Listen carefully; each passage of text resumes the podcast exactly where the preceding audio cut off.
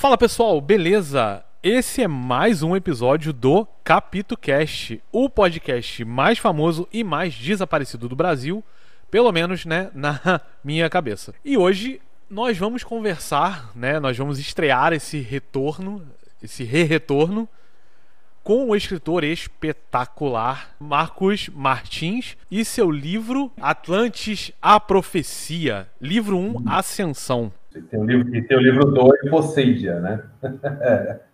ou, seja, vamos ter uma trilogia aí, né? Mas a gente vai conversar sobre isso também, porque eu fiquei muito interessado nisso. Mas nesse primeiro momento, nós vamos falar sobre você. Quem é Marcos Martins? o que ele come, onde ele vive. Esse, esse agora é seu momento de, de, de brilhar, de falar tudo sobre você. Para quem, né, quem quiser conhecer mais sobre o escritor, além da capa do livro, né? E tá liberado, Marcos. O palco é todo seu agora. Ah, obrigado, obrigado. Boa noite, primeiramente. Boa noite aí a todo, todo o pessoal que estiver nos ouvindo. E obrigado pela oportunidade, né? Fico bastante honrado de estar, estar sendo o primeiro aí nesse retorno. O CapitoCast aí fez bastante falta esse tempo que teve fora. E como eu já te disse, né, era um canal aí para nós, escritores independentes nacionais, era, era mais uma vitrine aí, mais uma forma da gente poder estar tá levando o que a gente escreve aí para um público cada vez maior. Bom, é, o Marcos Martins ele não tem, não tem muito glamour, né, como algumas pessoas que já vieram, professores, professores, trabalham com isso, trabalham com aquilo. Eu sou um Harris mortal só. Né? Eu, eu trabalho com vendas, trabalho com uma venda técnica, uma venda especializada. Um cara, sou casado, tenho 54 anos, já tenho, tenho três filhos, dois netos, quatro gatos, é o que a gente tem hoje. E, e comecei aí como, como escritor, né? Tô aí buscando aí meu espaço, entrando aí com uma com os livros dessa nossa série aí, Atlantis da Profecia. Eu sou de São Paulo também, uma informação a mais. E, e é isso aí. Eu falo, não, não tem. Marcos, Marcos Martins, ele, ele, ele é bem isso aí que eu falei. Tem o Marcos H. Martins, que é o escritor. Né? Esse ainda está começando a vida agora. Esse é escritor aí é, de 2019 para cá. Esse começou a vida dele. Peraí, então você. Peraí, agora deixa eu organizar minhas perguntas aqui. Você, então, você é paulista mesmo, você é de São Paulo. Sou, sou nascido, nascido e criado em São Paulo. Nascido em São Paulo. E já andei aí por vários lugares, né? Eu tenho um espírito meio cigano, então nunca paro muito tempo num lugar só. Começa a me dar um comichão, eu não consigo ficar muito tempo. Eu já morei em Santa Catarina, já morei no Rio Grande do Sul, interior de São Paulo, vários lugares aqui, cidades de São Paulo também. Então estou sempre me mudando. Vou falar que sou cidadão do mundo, mas pelo menos aí cidadão de uma boa parte do Brasil eu já fui. Ah, mas daqui a pouco, daqui a pouco você cansa, vai falar assim, agora eu vou, agora eu vou explorar a América do Sul. Quando vê, você já está lá no, no já está na Europa. É, acho que é. acaba sendo. chega uma hora que você acaba até é, enjoando, né? Tipo, ah, já conheci o país inteiro, já conheço tudo, agora eu quero abrir um pouco mais o meu leque, né? Quando vê, você já tá. É, vontade, vontade de ir eu tenho, né? Vontade não falta, né? Principalmente ali conhecer os países da, da Península Ibérica, ali, Portugal, Espanha anti-Espanha, né? Meus avós eram, eram espanhóis, então a gente tem vontade de conhecer um pouco das origens, saber de onde a gente veio. Eu te confesso que eu não sei nem quais são minhas origens. Eu prefiro falar, minha origem é do, do Rio. Uhum. Eu nunca parei para olhar. Mas eu acho que eu tenho alguma coisa assim pro lado de lá também. Pelo, pelo, reza a lenda, né? É, eu acho que quase todos os é. brasileiros têm, né? A gente tem essa origem, é, é ali o africana, né? Porque eu sempre falo, tirando, tirando os indígenas, todo mundo aqui é desse, veio, veio de, de imigrante. Né? Veio de fora, veio de né? fora né? Por razões diversas. Sim. O importante é, é que hoje nós somos brasileiros. Eu acho muito legal Sim. você saber suas origens e tal mas se sobrepõe hoje é, é, o fato de você ser brasileiro mesmo. Tem que ter essa fanismo, vai, entre aspas. É, cara, eu, eu, é engraçado, eu tava vendo esses dias é que o pessoal. O, tem, tem pessoas que, que, que, acham que o pessoal do sul é um pouco mais. É, eu não diria soberbo. O pessoal acha que por ter, assim, algo, óbvio, não são todos, mas que parece que as pessoas do sul, por, por terem aqueles, aqueles sobrenomes bonitos, uhum, né? Sim aqueles é, é, são sobrenomes fortes, né, alemães e tudo. Aí era uma, até uma postagem disso que falava assim: "Ah, você que acha que o seu nome é nobre", aí tava, tava falando assim os mais conhecidos assim nomes, né, sobrenomes alemães e assim, é padeiro, é alfaiate. Exatamente. Sabe? É isso aí. E, e eu parto do princípio assim, né? Ah, eu tenho descendência europeia. Meu amigo, seus antepassados só vieram para cá porque estavam passando fome na Europa. Ah, tava bem fugindo. Exatamente. Né? Ou o cara veio fugindo de guerra, ou da fome, ou estava exilado. Né? Os meus avós, do Sim. lado quanto do outro, que vieram da Espanha, vieram porque estava uma situação péssima, né? Era no tempo do Franco, do governo do Franco. É, as milícias do Franco andavam pelo interior da Espanha matando pessoas, sabe? A minha irmã foi conhecer a, a cidadezinha onde meu avô nasceu e meu avô andava descalço. Viu a casa que eles moravam, falei, pelo amor de Deus. então, realmente vieram, ah, né, princesa europeia, cara, só, só vieram para não morrer de fome. Então, vamos baixar um pouquinho a bola, né? O pessoal do Sul, eu tive a, a satisfação de morar lá, como comentei já com você, né? Eu morei em Caxias do Sul e morei em, em Porto Alegre. Eu fiz ótimos amigos, né? ótimos amigos. Então lá, só 100%. Tenho bastante saudade, gosto bastante lá do Sul. Né? Morei em Joinville também, só não, só passei, é, por questão de trabalho, eu andei bastante pelo Sul, né? Paraná, Santa Catarina, Rio Grande do Sul, interior, ali oeste do Rio Grande do Sul. E são lugares legais. Gostei bastante, cara. Gostei bastante, sabe? Conheci pessoas ótimas. É, eu tenho muita vontade. Eu, particularmente, eu só fui até Curitiba e, assim, eu gostei muito da cidade. O pessoal é meio frio, assim, eu confesso. Mas é porque eu tenho. Eu, eu vim do Rio, então, assim, eu tô acostumado com o pessoal mais povão, uhum. mais brincalhão. Já o pessoal do Sul é um pouco mais, assim pelo menos de Curitiba em específico, né, que foi até onde eu fui, o pessoal era mais assim, era mais, é, mais, é, mais formal. É, mais retraído, né, um pouco mais, mais formal. Mas eu acho que é da própria, é. da própria criação, cultura, né são bem assim, mas eu falo, é, seja, seja no, no, sul, aqui no sudeste ou no nordeste, você vai achar gente legal, vai achar gente chata, vai achar gente petulante, isso, isso é inerente ao ser humano, né? Não, não, não tem essa questão de, ah, porque eu não gosto muito disso, assim, ah, fulano de tal, é por, por ser assim, ele é desse jeito, não, né? Ninguém tem rótulo, né? Sim. É, eu, eu, assim, eu tive contato com poucas pessoas em Curitiba, mas assim, eu lembro que eu entrei naquele mercadão que tem ali, perto da, da rodoviária, é. que eu nunca tinha visto um mercadão, eu, eu, pra você ver como é que é a minha experiência de vida, né? E, e aí eu brinquei que eu vi aqui, eu vi um feijão diferente que eu, cara, eu não lembro o nome. Hum. Ele era branquinho e rosa, mas não tem cara de feijão. É, e aí eu, eu achei aquilo incrível. Eu falei, caraca, que feijão é esse? Que não sei o que. E brinquei com a, com a, com a com a pessoa que tava vendendo ali. E ela foi super assim, sabe? Tipo assim, o que, que esse cara tá falando? Pronto, é um turista. Ai, meu Deus. Sabe? É, eu sei. Aí. Eu já passei umas situações é, assim já. Eu, eu cheguei uma vez em Horizontina, uma cidade no oeste do Rio Grande do Sul. Dali até a fronteira com a Argentina é 30 quilômetros, né? Visitar uma empresa lá. E como era perto da hora do almoço, mas isso já faz uns 15 anos atrás ou mais a gente foi almoçar a cidade inteira direcionada para aquela empresa, né? O hotel tem o nome da empresa, a padaria tem o nome da empresa, todo mundo trabalha na empresa, na época trabalhava, né? Então o pessoal, ah, lugar para almoçar é no restaurante da fundação da empresa. Aí eu fui, nós fomos, né? Aí veio um rapaz, o rapaz ele trouxe uma, uma bandeja cheia de carne, vários tipos de bife, né? Assim.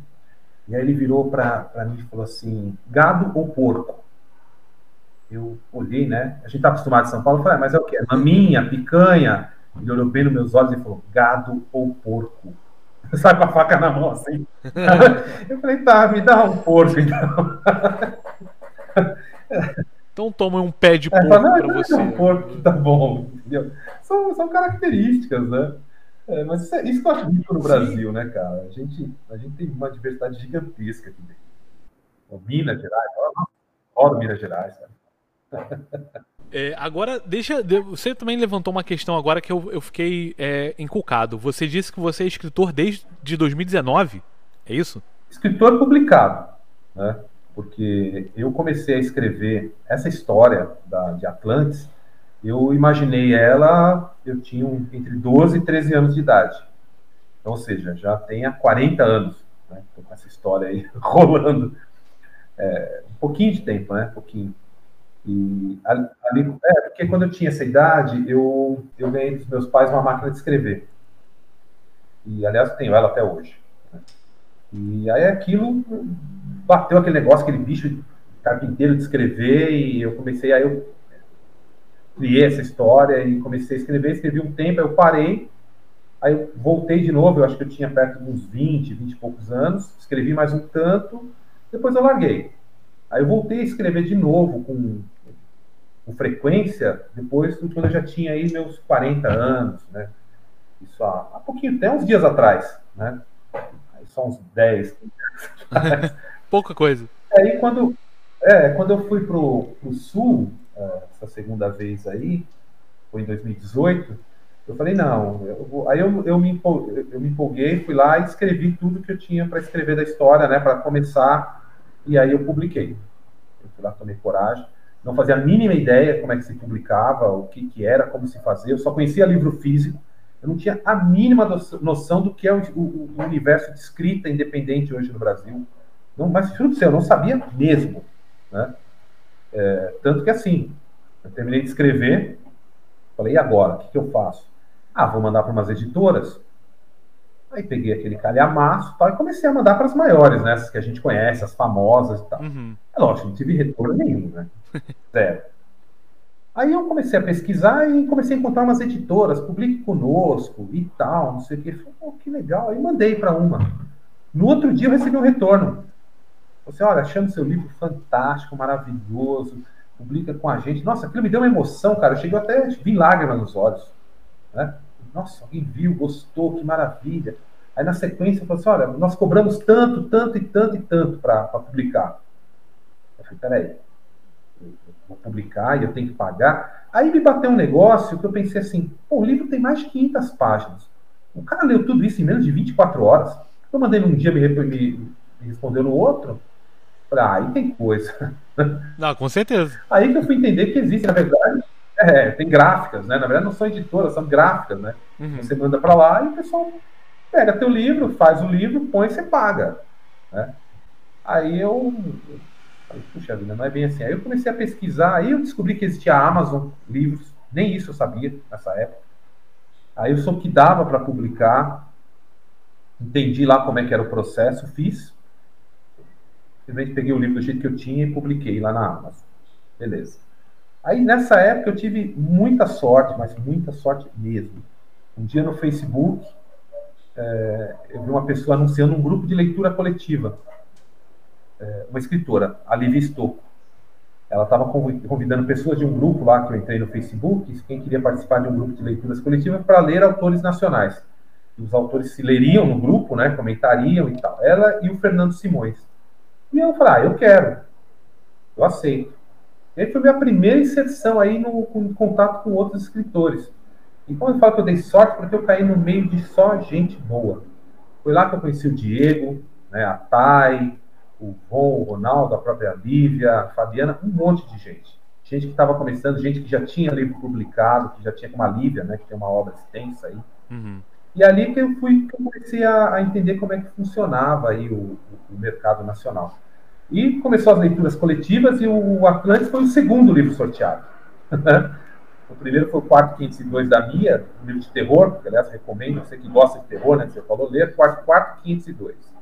Da, Sim, já é, você já é o terceiro ou quarto que me recomenda esse livro, gente. Eu tenho que comprar esse livro. Tem que ler esse livro. Não, leia, leia, porque olha, é, é assustador, até porque ele é baseado num. Vamos falar uma história. É, uma história real, um lugar real. Né? Sim, ela é foi lá, né? Aí. Ela foi, foi lá. lá tal, uma... É, a gente conversou, é, ela contou essa história aí que eu fiquei. Eu acho, cara, eu acho que eu já até comprei o livro, mas eu não, eu não tenho certeza. Mas eu, se eu não me engano, acho que eu comprei. não, é fantástico. E, e, aí o meu foi o segundo sorteado. Eu, nossa, aquilo me gelou as pernas, né? Deu um gelo na barriga. Eu falei, nossa senhora, e agora, né? Aí começaram a ler. Era quatro semanas de leitura, porque o livro era grande, né? E aí, logo nos primeiros dias, o Ronaldo, né, que já, já fez aí, já gravou um episódio com você, me chamou no, no privado. Falou: ah, Posso te falar umas coisas sobre o seu livro? Quando eu li a foto dele, o cara parece o Kratos, né? Do God of War. Sim. Falei, Meu Deus, esse cara, vai, esse cara vai me rasgar no meio. Aí, cara, ele foi de uma, de uma educação, de uma gentileza tão grande para comentar aquilo que ele viu no livro, que ele achava poderia melhorar e tal. Nossa, foi fantástico. E assim foi com todo mundo, sabe? O pessoal é, é, é muito proativo, é muito. É, é, tem crítica, mas a crítica é muito colocada de forma muito educada, sabe? Pessoal, de forma construtiva. Uhum. Tanto que hoje o que eu tenho é uma versão, uma versão diferente do livro que, que foi por causa dessa leitura coletiva. Entendeu? Eles, eles me ajudaram muito, muito nisso aí. Caramba, então, então foi uma foi sucessão eu... de eventos, né, que levaram você até aqui. Exatamente. Aí dali nasceu a, nasceu a revista, né, Histórias de Lugar Nenhum, tudo nasceu desse grupo, né? Entendeu? Uhum. E, e foi quando começou, né? Aí depois eu lancei o 2, o livro 2, que na verdade no início fazia parte do 1, um, só que ele dava quase 900 páginas de livro. e aí você descobre que, que isso não é comercial, a maioria das pessoas não tem. Eu adoro livros grandes, né? Adoro. Mas não é a grande maioria. Então, consegui prender os dois ali, criaram-se dois livros. E depois, do meio do livro 1, um, ainda nasceu um terceiro, um spin-off, que chama Batalha de Mitos, que é do mesmo universo, está lá na Amazon também. E, e é o que está aí. Agora eu estou trabalhando no livro 3, o terceiro livro da série. Caraca, então são, então são três livros. É, por enquanto. Né? Mas o pessoal me pergunta, dentro do mesmo universo. Universo, a mesma história. Quando me perguntam, ah, quantos livros vão ser? Eu falo, ah, eu acho que cinco. Ah, como você acha? Eu acho. Porque eu confesso que eu sou muito desorganizado. Eu, eu acho lindo, acho maravilhoso pessoas que fazem outline, é, escaleta, ficha de personagem, sabe? Que o cara sabe exatamente em que momento do livro vai acontecer tal coisa. Acho isso fantástico, mas eu não consigo, cara. Eu não consigo. Eu sento e vou escrevendo, vou colocando. Então, coisa que eu imagino que vai tomar uma página, às vezes tomam duas. Vezes, coisas que eu acho que vai em duas páginas, vai em meia página. E assim a gente vai. O, o, Ronaldo até uma vez deu um curso de outline para o pessoal do grupo. Eu fiz, achei legal. A hora que eu peguei a planilha dele, que ele mandou, eu, eu travei. Sentei na frente assim, eu travei. Eu simplesmente não consegui fazer. Não consegui fazer. Cara, que. Nossa, é, é, tão recente, mas assim, você passou já por tanta coisa, né? Até, até, até chegarmos aqui. É muito interessante isso, assim, é, é, já entrando nesse assunto, a questão da, da do, do, universo que você criou, né? do, do, do Marcos Verso. é, cara. Chamado de, chamado de CEO de Atlântida, tá? Então... Ah, você, é você é o CEO de Atlântida. Pois é, então, é, até justamente já entrando no, no livro, é, eu queria entender, porque assim, sem, sem a gente. É, a gente não pode aprofundar muito para não dar um, um, spoilerzão na cara dos outros, né? Mas assim, é, eu consigo. Eu, eu, eu, eu, vou contar uma experiência minha, né? Que a gente estava conversando sobre criar lá o, o audiodrama do livro e tudo. Então eu tive acesso àquele primeiro pedaço, aquela primeira parte ali que vem depois do prólogo, pelo que eu entendi, né? E, e, cara, ele toma uma proporção assim, porque até, né, eu, eu, eu, Arthur, né, ouvindo, lendo, né, ouvindo. É, eu também ouvi um pedaço. Mas assim, é, nós, nós temos ali cinco adolescentes. Né, me corrija se eu estiver errado. São cinco adolescentes. Eles estão indo numa viagem e de repente nós chegamos em Atlântida. Assim, é eu peguei, eu peguei eu, eu, o que eu vi do livro, eles estão presos na caverna. E aí eu vendo a sinopse do livro na Amazon, eu vi que o negócio toma uma proporção tão grande que eu fiquei assim, gente, eu fiquei com curiosidade, claro, a curiosidade de leitor mesmo, né? De saber é. É, como chegou a tal ponto, assim. É, primeiro vamos, vamos organizar, né? Como é que surgiu a, a, a ideia, né, do, do enredo do Atlantis, assim, porque, cara, é uma proporção que eu não consigo imaginar, né? Você consegue lembrar eu, da época? Eu, às vezes, consigo imaginar. É o, até o Diego, né, o Diego Madeira, ele está fazendo a betagem, ele e a Fabiana, do meu, meu livro 3. E ele está sempre me perguntando, ele sempre falando, cara, não sei como é que você vai fazer para fechar tudo isso. Sabe? Eu falo para ele, eu também gostaria, sabe? É, mas, mas esse é um problema para o meu, meu eu futuro, né? É, olha, eu já estive pensando sobre isso, Arthur, porque, como eu te falei, eu comecei a escrever isso, eu tinha 12, 13 anos. Então, isso faz mais de 40 anos. Então, muita coisa perde. Né? A gente acaba perdendo de, de lembrança e tal. Mas eu fiz um exercício de, meditação, de, de regressão, pra, porque já me perguntaram isso. Né? Ah, de onde você pensou essa história e tal? Eu tentando juntar os cacos, os pedaços de como foi que eu cheguei nessa história. É, eu, eu, quando tinha essa idade, 12 anos, né? a partir dos 11 eu já comecei a frequentar é, bibliotecas públicas, né? Na época a gente tinha internet, não tinha nada. Sempre gostei de aventuras. Uma das primeiras é, sagas que eu li foi de Tarzan, né? Tinha na biblioteca, eu li muita coisa sobre espaço. E eu lia muito a revista Planeta, que eu nem sei se hoje ainda existe, me falaram que eu acho que ainda existe. E era uma revista que tratava muito de esoterismo, ocultismo, aí falava sobre pirâmides, falava sobre povos antigos, e lá se falava sobre Atlântida, falava bastante sobre Atlântida e tal, é, sobre cristais, né, pirâmides, Antigo Egito. É, eu li livros sobre Atlântida, um que é ótimo, que chama é, O Triângulo das Bermudas, é do Charles Berlitz. Eu li muito Eric von Däniken, eram os deuses astronautas. Sim, eu li, eu vi o um documentário maravilhoso. Nossa, eu li todos os livros dele, né? É, tanto nessa época quanto posteriormente. E, e tem ali essa questão da caverna, depois mais para frente tem uma coisa a ver com cristais. E, e, o meu avô, meu avô paterno, ele me deu um cristal que eu tenho até hoje. Ele disse para mim que ele achou numa caverna no interior de São Paulo. Né? E cara, e, e, eu falei, puxa, eu acho que foi daí. Então eu acredito que foi dessa mescla, dessa mistura de coisas, né, que a história de Atlantis surgiu. É, a civilização perdida, que eu era fascinado por isso, por civilizações perdidas, por aventuras. Tinha, eu adorava aventuras tanto na Terra quanto espaciais. Eu gostava de Tarzan e outras coisas.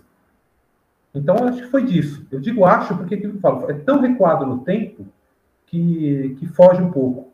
Foge um pouco. E como eu era um adolescente, um pré-adolescente ali, é, os personagens eram adolescentes também. Né? Começaram como adolescentes.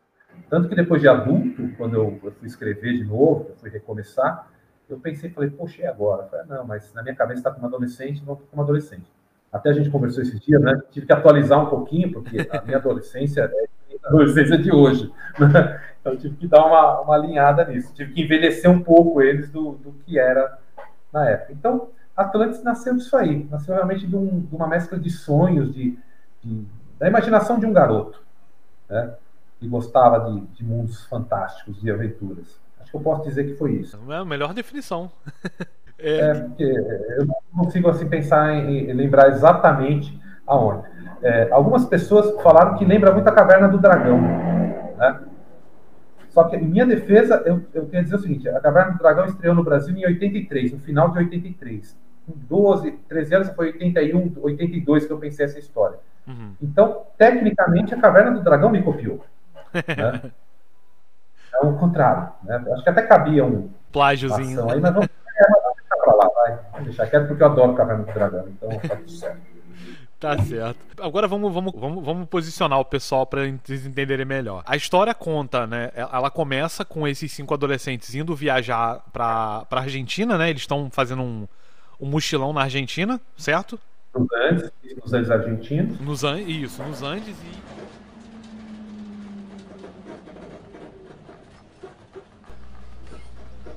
O velho ônibus parou abruptamente. Antes mesmo que a poeira da estrada assentasse em sua lataria já imunda, ele partiu, deixando cinco figuras em frente a uma placa. Vilhena, 2 km. Altitude, 2.300 metros. Habitantes, 560. Estamos quase lá. A empolgação de Daniel evaporou-se quando olhou para os amigos. Que foi agora? Perguntou já irritado. Desistiram de vez? O rapaz negro, alto e magro se destacou dos demais, que olhavam para o chão ou para o horizonte, sem coragem de encarar Daniel, e se aproximou resoluto. Cara, é o seguinte: você nos arrastou lá do Brasil, dizendo dessas cavernas maravilhosas que seu avô visitou quando era jovem. Disse que era pertinho, ali na fronteira. E agora estamos aqui, quase no topo do mundo. Sacolejamos por horas naquele ônibus. Estamos cansados, congelados e pode ter certeza de saco cheio. Então, esperamos que estes. E apontou para a placa. Sejam mesmo os últimos quilômetros, pois não daremos um passo a mais. Daniel encarou Carlos. Como vocês são chatos. Foi o que teve vontade de falar, mas só não o fez por causa de Carlos, pois eram muito amigos desde a infância e a quem consideravam um irmão. Provavelmente era por isso que o tinham escolhido como porta-voz do grupo. Deixou então de lado sua arrogância costumeira e contemporizou. Olha só, Kaká, é claro que as cavernas não ficam na cidade. Teremos que subir um pouco mais. E não foi por isso que trouxemos as barracas? Para acampar na caverna, na montanha? Já conhecemos lugares maravilhosos: Buenos Aires, Mar del Plata, Mendoza. Ficamos em ótimas pousadas, comemos bem e agora E abriu os braços, abarcando a paisagem majestosa dos Andes. só faltava essa maravilha para coroar nossa viagem. Carlos suspirou e revirou os olhos. Daniel agora o mirou de forma dura. Fora até o limite de sua curta paciência. Não pediria mais. Se fosse preciso, largaria ali e seguiria sozinho. O amigo, que o conhecia tão bem, percebeu isso e cedeu. Tá bom, Dan. Que seja então. E fez um aceno com a cabeça, instando os demais a prosseguir. Entre suspiros desanimados e caras emburradas, se puseram a caminho. Daniel se inclinou em direção a Carlos. Valeu pela força. Você vai ver como vai valer a pena. O outro sorriu e encarou o amigo. Espero mesmo que valha. O pessoal está aqui com você. Principalmente a Cris. O rapaz virou o pescoço e olhou rapidamente para a namorada, que caminhava mais atrás. Ela levantou os olhos castanhos. Daniel lhe sorriu, mas ela não retribuiu, voltando o olhar para o chão. Ela ainda está brava pelo que aconteceu em Mendoza? Perguntou. Que exagero, aquilo não foi nada. Como não foi nada? Ana te flagrou saindo do quarto da Luísa logo pela manhã? Ana é uma fofoqueira. Calhou de a Luísa estar hospedada na mesma pensão e a garota deu brecha. O que queria que eu fizesse? Carlos olhou estarrecido para ele. Você fala como se tivesse acontecido por acaso. Sei que combinou com ela ainda no colégio. Você mesmo disse. O amigo deu de ombros. Bom, como eu disse, não foi nada e já passou. Logo Cris esquece. Como das outras vezes, né? Só que agora ela não tá brava. Tá triste. Muito triste. E me dói demais vê-la assim. Amo você, Dan. Como meu irmão. Mas amo Cris. Afinal, a conheço também desde que éramos crianças. A amizade entre Carlos e Chris era muito profunda. Coisa de abrirem o coração e se confidenciarem um ao outro, em um nível que não acontecia com Daniel. Mas este não tinha ciúmes. Entendia a relação dos dois. Era algo praticamente espiritual, almas gêmeas. Pode deixar, Kaká. Depois eu vou me desculpar com ela e prometo que isso nunca mais vai acontecer. Carlos suspirou, Como todas as outras vezes. pensou, mas disse. É, eu sei. Daniel passou o braço sobre os ombros do amigo e sussurrou. Ei, que tal depois aqui irmos para Bariloche? Antes de voltarmos para casa. Está cheio de gatas lá. Carlos não pôde deixar de rir. Você não presta mesmo, cara. Disse em tom de brincadeira. Eu até topo ir, mas não sei se os demais vão querer. O amigo deu-lhe um tapa afetuoso nas costas e, sorrindo cicnicamente, disse. Conto com você para convencê-los. Deu uma piscadela e seguiu adiante. Ah, será que tem algum lugar decente nesse fim do mundo pra gente se aquecer? Estou congelando. Reclamou Ana ostensivamente, caminhando ao lado de Chris. Carlos se materializou do outro lado e se intrometeu na conversa. Se quiser, posso te aquecer. Calor é o que não me falta. A loira o fuzilou com seus olhos azuis. Já te mandei pro inferno hoje? Umas 20 vezes. Então vai de novo, e dessa vez fica por lá. Carlos riu alto. Um de seus passatempos favoritos era perturbar Ana. Se chegou a ele e perguntou timidamente. Sobre o que vocês estavam falando? O rapaz entendeu que era sobre a conversa dele e Daniel. Mirou os olhos tristes da amiga, emoldurados pelo rosto oval, de maçãs salientes, vermelhas pelo frio. Fios do cabelo castanho avermelhado escapavam do capuz, contrastando com a pele alva. Ela era bonita, mas mais do que isso, era uma pessoa maravilhosa, bondosa, inteligente, meiga. Se perguntava como Daniel podia atrair uma garota como aquela. Contraiu os lábios e pensou por instantes se devia mentir ou não. Se fosse sincero, isso só ia machucá-la mais ainda. Falávamos sobre o que aconteceu em Mar del Plata. Começou. O olhar dela se fixou nele com ansiedade. Ana também o olhou. Ele é. tá envergonhado pelo que fez e quer muito te pedir desculpa. Na verdade, está arrasado. Cris suspirou, cruzou os braços, abraçando a si mesma, e olhou para o chão pensativa. Ele então fizera mesmo? Alimentava uma tênue esperança de que Ana estivesse enganada, que desta vez ele não a estava enganando. Ana esbravejou. Arrasado?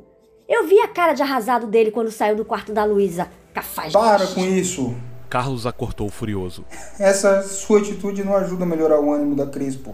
Desculpa. Disse ela, abanando as mãos. Mas é que esse cara. E apontou para Daniel.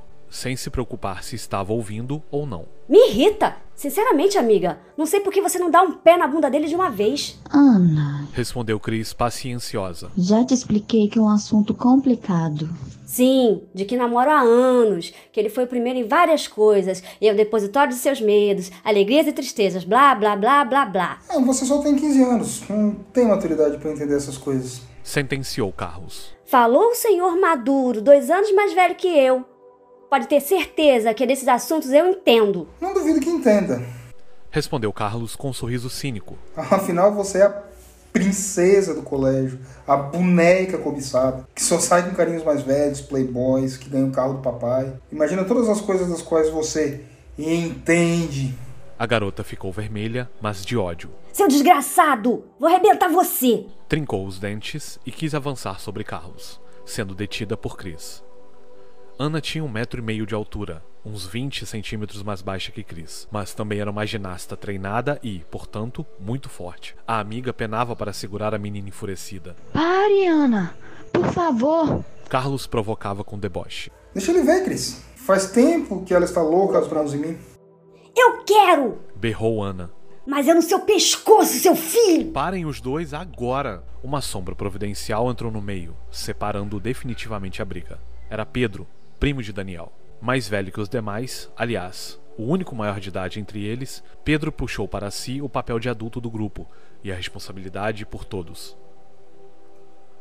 Isso o fazia entrar em constante rota de colisão com o primo, pois Daniel se julgava o líder incontestável ali. Quanta infantilidade! O que há com vocês dois? Vivem brigando! Perguntou olhando de um para o outro. Esse sujeitinho vive me tirando do sério. Exclamou Ana, o dedo em riste. Carlos levantou as mãos espalmadas e falou calmamente. Na verdade, essa garota é doida por mim, Pedro.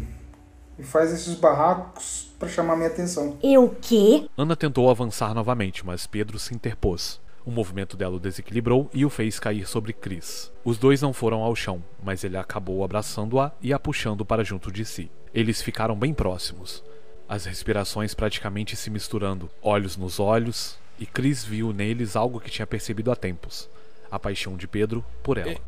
Eu. gaguejou ele. Ei, desencosta dela. A ordem imperiosa fez todos estacarem. Alguns metros à frente, Daniel encarava Pedro furiosamente. Este largou Chris desajeitadamente. Desculpe, murmurou para ela, que a anuiu encabulada. E virando-se para o primo, foi um acidente. Não, vai ser um acidente pro seu lado se você encostar de novo na minha garota. Pedro ficou rubro. Está me ameaçando? Estou te avisando. E andem logo que depois de visitarmos as cavernas, vamos para Bariloche. O grupo ficou em silêncio, absorvendo aquilo. Bariloche? Perguntou Pedro. Mas isso não estava no cronograma? Dane-se o cronograma. Vamos para onde eu decidi. Rebateu Daniel. Eu topo. Disse Carlos efusivamente, tentando quebrar o clima pesado que se instalara entre Pedro e Daniel. Teria tentado convencer a todos na boa, mas o amigo tinha que estragar tudo, com aquele jeito de quem chega metendo o pé na porta e gritando ordens. Olhou para Ana procurando apoio. Hum, bariloche! Perguntou ela, balançando a cabeça pensativa, Fui tantas vezes pra lá que já enjoei, mas pensando bem, e abriu um sorriso largo. seria ótimo pra comprar roupa nova, ficar em hotel top, tomar um longo banho perfumado pra me livrar do cheiro que provavelmente vai grudar em mim nessa droga de caverna. Eu topo também. Pedro interveio. Nada disso. Eu prometi aos pais de vocês que estariam de volta a tempo para as provas de fim de ano.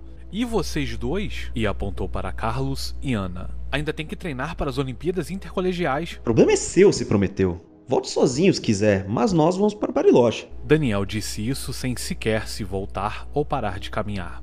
Pedro se sentiu esbofeteado, mas decidiu ficar calado, para não entrar em uma discussão com o primo que ele sabia levaria a melhor no final, como sempre fora desde que eram crianças. Ele se calou, mas Cris não. Numa atitude inédita, ela resolveu desafiar Daniel. Não! Não é justo que o Pedro quebre sua promessa apenas para alugarmos essa droga de viagem, que já deu para o que tinha que dar. Eu quero voltar para casa. Desta vez, Daniel parou e se virou. Estreitou os olhos ao encarar a namorada, a fúria mal disfarçada na expressão. Chris tremeu, engoliu em seco, mas manteve sua posição, sustentando o olhar do outro. Eu não irei para o Bariloche. Daniel soltou um sorriso baixo e irônico Veremos. e continuou a caminhar. Agora foi a vez de Cris se sentir esbofeteada. Lágrimas brotaram em seus olhos. Quem ele pensa que eu sou? Uma cachorrinha que ele maltrata? Depois chama eu atendo? Não vou para o Bariloche. Não vou. Pensou, mas depois se encolheu angustiada e envergonhada, pois sabia que no fim ela iria sim para Bariloche. O clima ficou pesado e, em um tácito acordo silencioso, resolveram não falar mais nada e continuar caminhando. Ana chegou em Cris e passou seu braço pelo dela. Amiga, esquece esse negócio de muito tempo, das coisas que já aconteceram e dá um fim nisso, já passou dos limites. Cris se limitou a baixar os olhos. Ana continuou.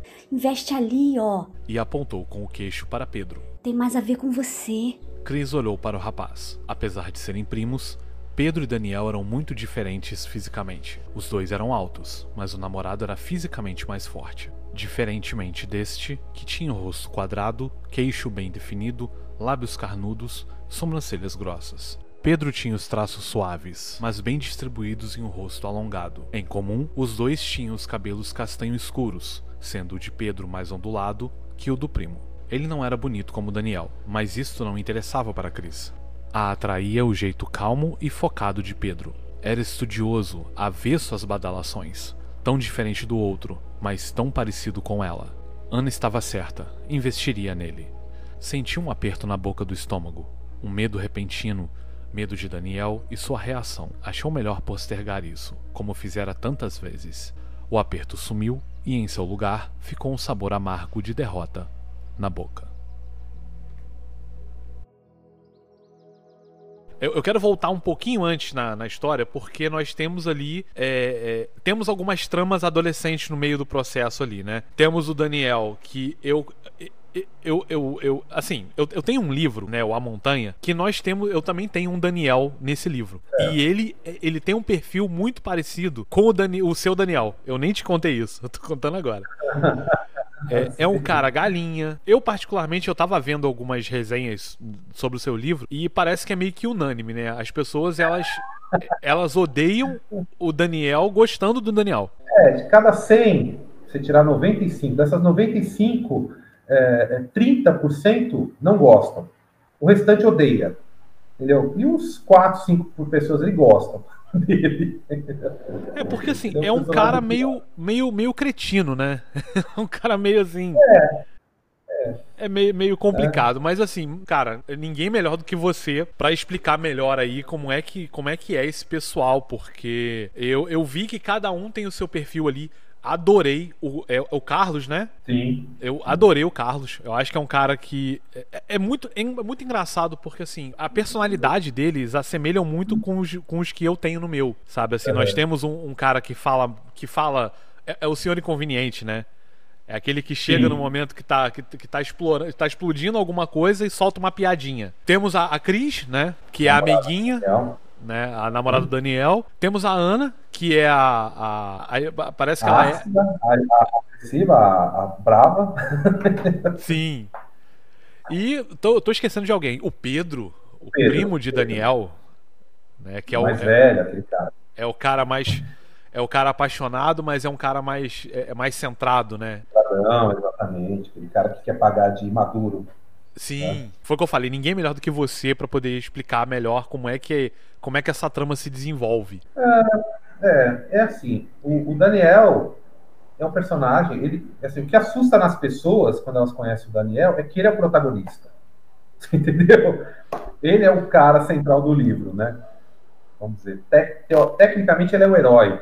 Nossa, isso é o herói, imagina o vilão, né? É, só que tem um vilão lá na frente que, pelo contrário, o pessoal gostou muito dele. Gostaram bastante dele. É um cara que já entra na história que é o Demon. Né? Demon. De, Demon mesmo? De... Demon, é, é Demon. Ele é, ele é o, o comandante geral do Exército Atlântico. É o, ele é o general. Ele é um duque, ele é um nobre, ele é o general comandante da, do Exército Imperial Atlântico. E, e aí o Daniel ele tomou uma proporção que eu, eu juro para você, eu não, não esperava. Ele realmente mexeu muito com as pessoas. Muito. Então, eu falei, as pessoas, é, é, como você falou bem aí, adoram odiar ele. Né? E, como eu falei, algumas não gostam, mas a grande maioria odeia ele. Porque ele é um, realmente um cara, ele é um cara tóxico, por assim dizer. Ele é galinha, ele é prepotente, ele é arrogante. Mas, por outro lado, ele, é, ele tem aquela fibra do herói, sabe? Ele é um cara que ele não, não suporta ver injustiça, as pessoas sendo exploradas. Uhum. Né? Apesar de que ele mesmo acaba, não explorando, mas massacrando. Ele, ele, ele, às vezes ele é tão super protetor e tão possessivo que ele sufoca as pessoas. É, ele nasceu para. Ah, você conhece alguém como, como Daniel? Sim, sim. Né? É, quando você está no colégio, na escola, você acaba conhecendo muitos tipos, né? muitas pessoas. E, e eu vi, às vezes, pessoas com esse perfil que, o que eu imaginava se a pessoa pegasse tudo aquilo que ela é capaz, porque o Daniel é um cara extremamente capaz, e transformasse aquilo numa coisa boa, sabe? Tem um potencial de, de crescimento na pessoa. E ela tá, tá desperdiçando isso por, por, por orgulho, egoísmo, uma série de coisas. Uhum. Né? Então, o Daniel, ele é, ele é esse cara. Ele tem um longo caminho pela frente para poder mudar. Tem situações que, que transcendem a, o momento, que transcende a questão física de quem ele é, é, fisicamente, daquele cara Daniel, tem questões aí místicas profundas aí de eras passadas, né? aí entra na questão do, do misticismo, né, da, da história, da parte espiritual, assim, por assim dizer, cósmica. Uhum. Então, ele, isso também, é, é, isso que ele é originalmente, também influencia na forma como ele é hoje. E aí ah, tem, tem os amigos, um... tem um entorno. Oi, desculpa. Não, não, pode falar. Não, eu que. Não, não, se você quiser perguntar se tem que tem uma, alguma coisa por trás, tem, tem, né? É, tanto que é a profecia, né? Atlantis a profecia. Aí o pessoal, ah, mais um livro de profecia. Né? Daquele cara que, que vem do nada e salva tudo. Né? É, eu tenho a dizer que é isso mesmo. o clichê. Mas entre, entre o cara que, que, que, aparece do nada e entre salvar tudo, tem muita história. Né? E nem sei se vai salvar tudo no final. É, até porque o, o terceiro é livro longa. ainda está sendo escrito, né? Está sendo escrito, vai ter o quarto, o quinto, provavelmente o sexto. E no meio aí eu já, já pensei em alguns spin-offs, tem algumas histórias que eu acho que, como a Batalha de Mircos, essa que eu te falei, ela fazia parte do livro. É, só que ela tinha um, um corpo tão consistente que dava para tirar ela do livro, o livro continuar fazendo sentido e criar uma nova história. Aí, nessa história de Batalha de Mircos, quem é o protagonista é o Demon, o general lá, Atlante. Né? E aí mostra também o, o, personagem dele, como é que ele é e tal. Hum. E, e ali o Daniel, o povo que está em torno dele ali, os amigos, né? É, alguém definiu na, na, primeira leitura coletiva, eu acho que foi a Lívia, no, na resenha que ela fez lá na Amazon, um grupo disfuncional, disfuncional de pessoas.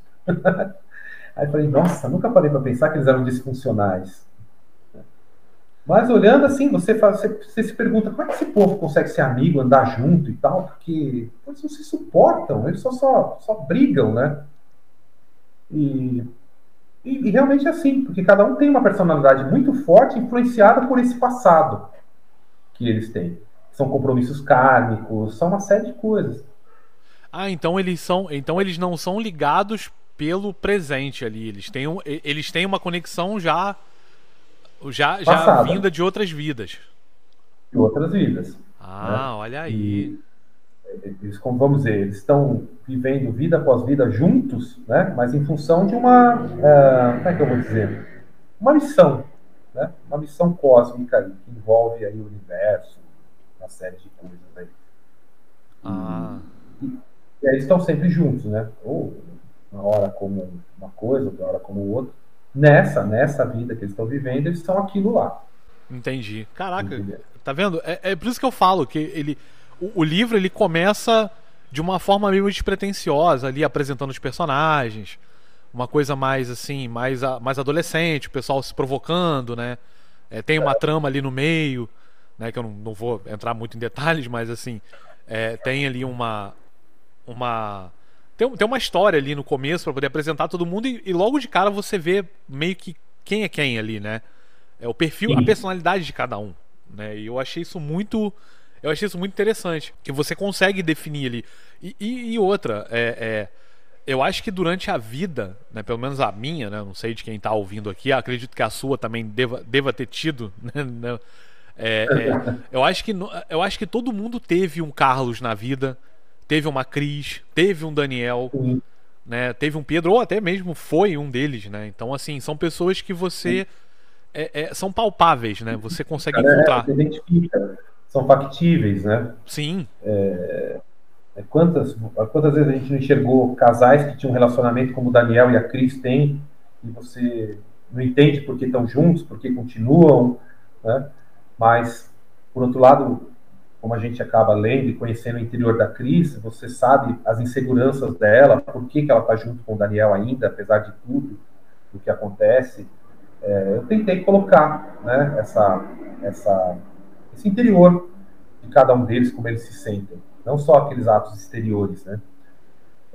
Tinha muito mais descrição, né, mas como eu falei, essa LC que a gente fez me ajudou a dar uma boa enxugada, isso eu vou jogando depois ao longo do livro vai, vai conhecendo mais os personagens.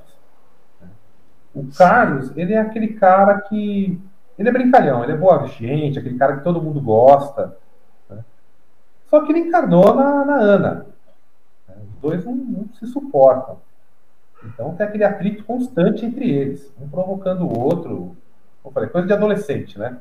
Apesar de que o Daniel, a Cris e o Carlos, eles têm 17 anos na época, o Pedro tem 19, e a Ana só tem 15. Ela é a mais nova. E ela é aquilo lá, uma patricinha mimada, bem fútil, que é amiga, ela é amiga da Cris. Ela é muito ligada com a Cris. Uhum. Por isso que ela aceitou ir nessa viagem. Claro, como eu falei, motivado por outras coisas que estão lá atrás, né? Que, que eles acabam não podendo impedir de realizar.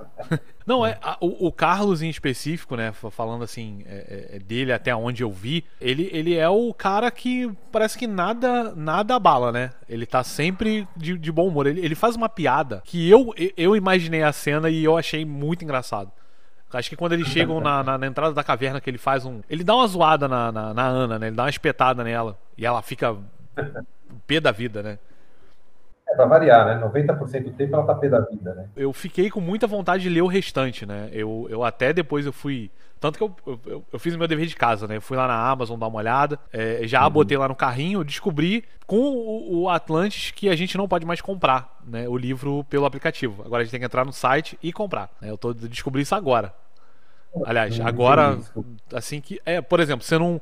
Se você entrar agora no, no, no seu celular e tentar baixar um, um, comprar um livro na Amazon, você já não consegue. Eu não nem sabia disso. Eu fiquei eu descobri no Atlântico. É, aí ele fala que é, a política da Google Play agora não permite, né? Então fica aí uma, fica aí uma hum. curiosidade, né? Se você quiser adquirir um, qualquer livro, você tem que comprar pelo site, né? Ou você abre o navegador. Ah ou você abre o navegador e compra, ou eh, pelo aplicativo você não consegue mais. Não sabia disso, não. Pois é. eu não sabia. É, nem eu. Eu, eu, assim, é, eu tenho o Kindle Limited, né? E, e, tem as LCs, continuam e tal, e eu baixo tudo pelo, pelo Kindle, né? Uhum. Eu pago mensalmente, baixo, então eu sempre faço pelo site. Nunca fiz pelo aplicativo, sempre pelo site. É, então, eu, eu normalmente eu compro. Eu, eu já vou direto, assim, eu, eu, nem, eu nem tenho o Kindle Unlimited, eu já vou direto e e pego o livro para mim porque eu me conheço também. Eu não também vou ficar pagando um serviço que eu não sei se eu dou conta, né, de, de ler tudo. Mas aí fica a dica então também para quem tá ouvindo aí, se quiser comprar o livro do Marcos, só pelo aplicativo, pelo site ou pelo pelo navegador. Ah, tá. É. Eu também não sabia disso. É bom, bom saber. É, eu fui, fui tentar comprar o seu e deu, deu isso. Eu acabei no, deixando no carrinho ali. Ah, mas espero que você leia, que você goste.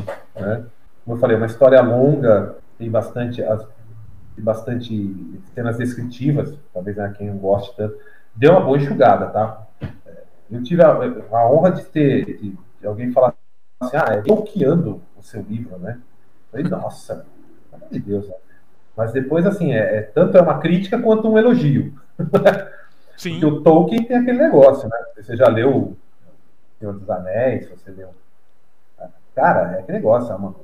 Amanhece o dia sobre um gramado molhado, onde flores de pétalas brancas vão abrindo suavemente sobre o sol morno, e brilha o sol, o céu opalescente, sabe? Tem essas coisas, Sim. né? E eu sempre gostei disso, mas É, então acabou contaminando um pouquinho. Mas esse primeiro livro, ele, ele, como ele apresenta o universo, ele é um pouco mais detalhista. Eu acho que é importante você ter uma base do universo, uma boa base dele, para depois você realmente entrar no foco aí da ação. É, eu particularmente, assim, eu acho que eu até já falei em outro episódio que eu tentei ler O Senhor dos Anéis e eu não consegui justamente por conta de tanta descrição que eu vi naquele livro. Assim, é, é, é o, o, Tolkien, ele, ele, ele foi um cara que ele. Eu acho que ele gastou. Ele gastava semanas ali escrevendo uma página de um livro, porque. É, são tantos detalhes, tanta, tanta coisinha, tanto coisa que você, assim, que normalmente você, quando tá lendo, você não passa por isso, né? Você, mas ele, ele te dá, ele, ele pega na sua mão e fala assim: olha, cara, eu vou te mostrar aqui, sabe, é isso aqui, essa flor é branca, ela tem a, o, o, miolo amarelo, sabe? Ele, ele, ele, ele, ele, é didático, né? E isso é bom, Sim, é, de uma certa forma. É, é, até entendendo o contexto da época, né? As pessoas não tinham acesso à televisão, internet, as pessoas não, não viajavam tanto, não conheciam tanto do mundo. Então, o descritivo era justamente para criar essa imagem na cabeça das pessoas. Né? Pessoas elas ficavam muito tempo num lugar só, viviam muito tempo num lugar só. Então, ele conhecia ah, flores amarelas, flores vermelhas. Então, flores brancas não eram, né, pegando aí como gancho aí que você comentou, né? Uhum. Então, eu entendo assim que, que, é um contexto de época, que ele realmente desenhava para que as pessoas pudessem imaginar e se situar naquilo. Até porque era fantasia, né? fugia totalmente do, do, do, da realidade, do que as pessoas viviam. É diferente de hoje, que a gente é mais bombardeado por, por fantasia, a gente tem o cinema, que nos mostra outros mundos, outros universos, enfim, isso, então a nossa cabeça já é mais trabalhada nisso, né? E, e hoje nós somos mais diretos, menos, acho que talvez, menos imaginativos, mais visuais, né? Gosta de ser mais visual. É, mas a, a literatura é isso, né? É você, é você é, é, é entrar naquele universo ali e, e, e, conhecer todos os detalhes, né? Eu acho que, acho que essa foi uhum. a proposta, né? E. É a experiência da literatura, né? De Sim. ler, de se ler. Né? É, já viu aquela piadinha do miojo? Né? Não sei se você já viu isso. Que o cara fala assim, você, é, ele pergunta assim, você é um escritor? Aí o cara fala, sou. Aí ele diz assim, então é, descreve para mim um miojo. Aí o cara começa, é, derramei, derramei aquela massa fumegante numa tigela arredondada é, cara, você, você. Depois eu vou te mandar, assim, você, você é, lendo, o miojo tava muito gostoso. Mas... Ah, é, eu acho que eu já vi isso, né? Ele descreve o miojo de uma forma que parece uma iguaria, né? Sim, é, sim, é, não é só. Ah, né, não é só botei o miojo para cozinhar e joguei no pote e comi. O cara dá aquele detalhe, não, que a tigela estava fumegante, aquele aroma de frango, sabe? Frango, caldo de frango, não sei o quê. É, é incrível, uhum. assim. Você, ouvindo, você fala, cara, lendo, você fica assim, nossa, é, eu quero comer isso, porque. Sabe? É, é, isso, é a definição do escritor. Escrita. É, a escrita é uma coisa fantástica, né?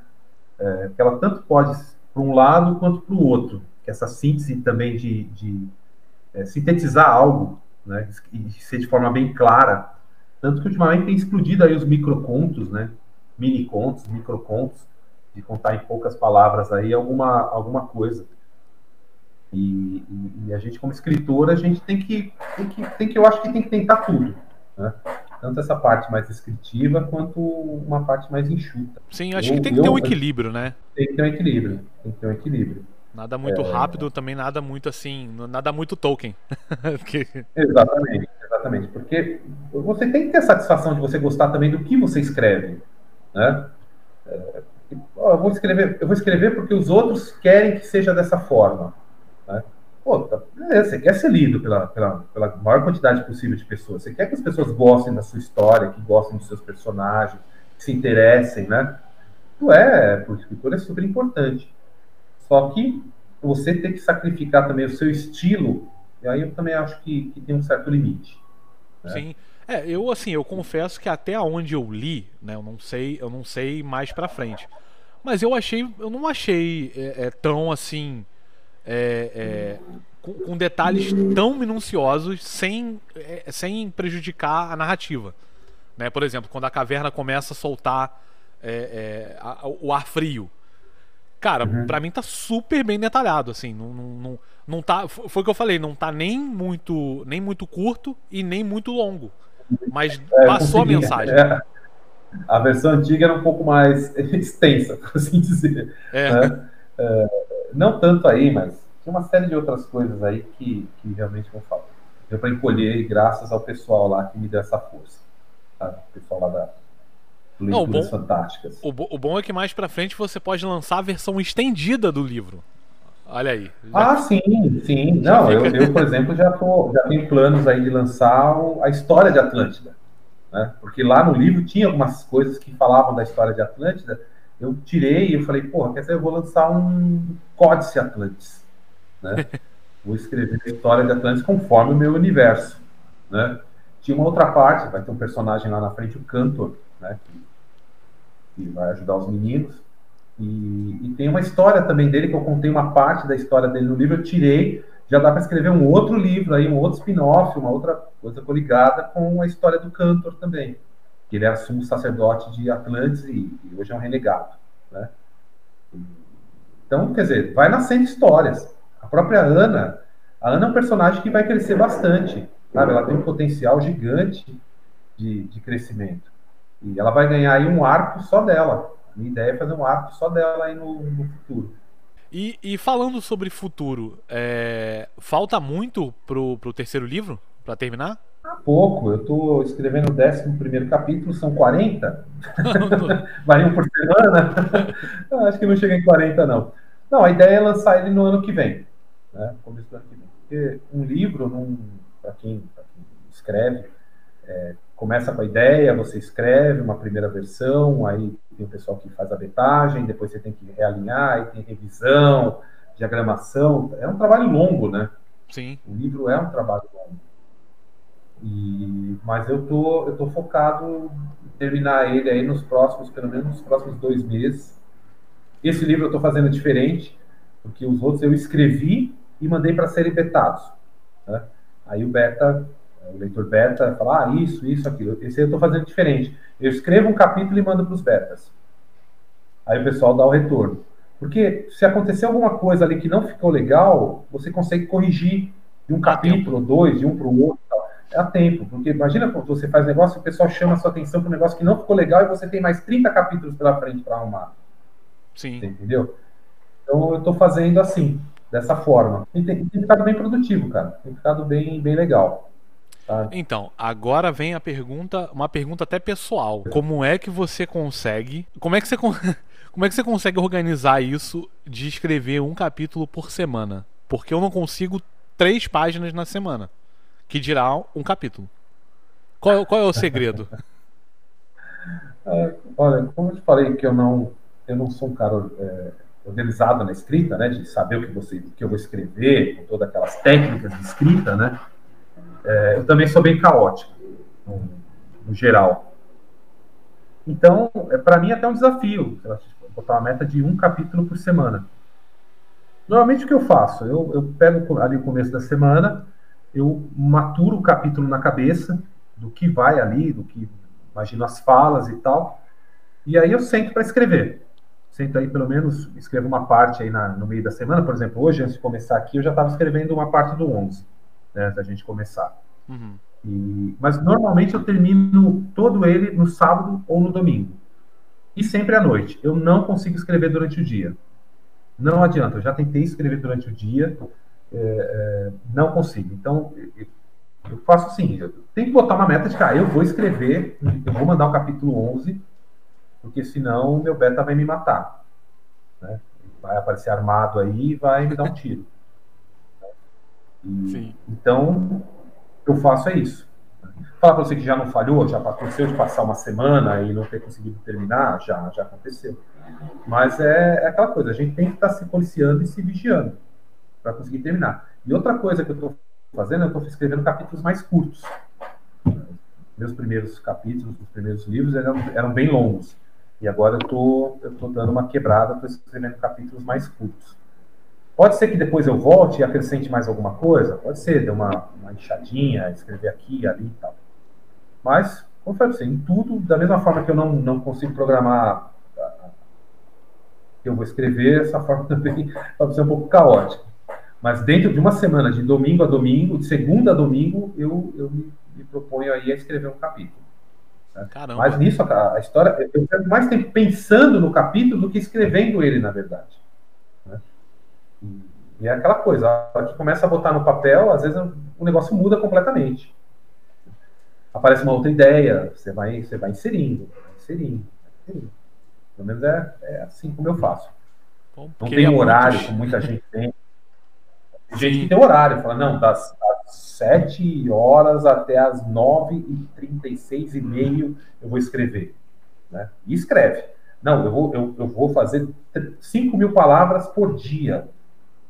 Tem até um- uma maratona aí, agora me faltou o nome, que tem todo ano aí.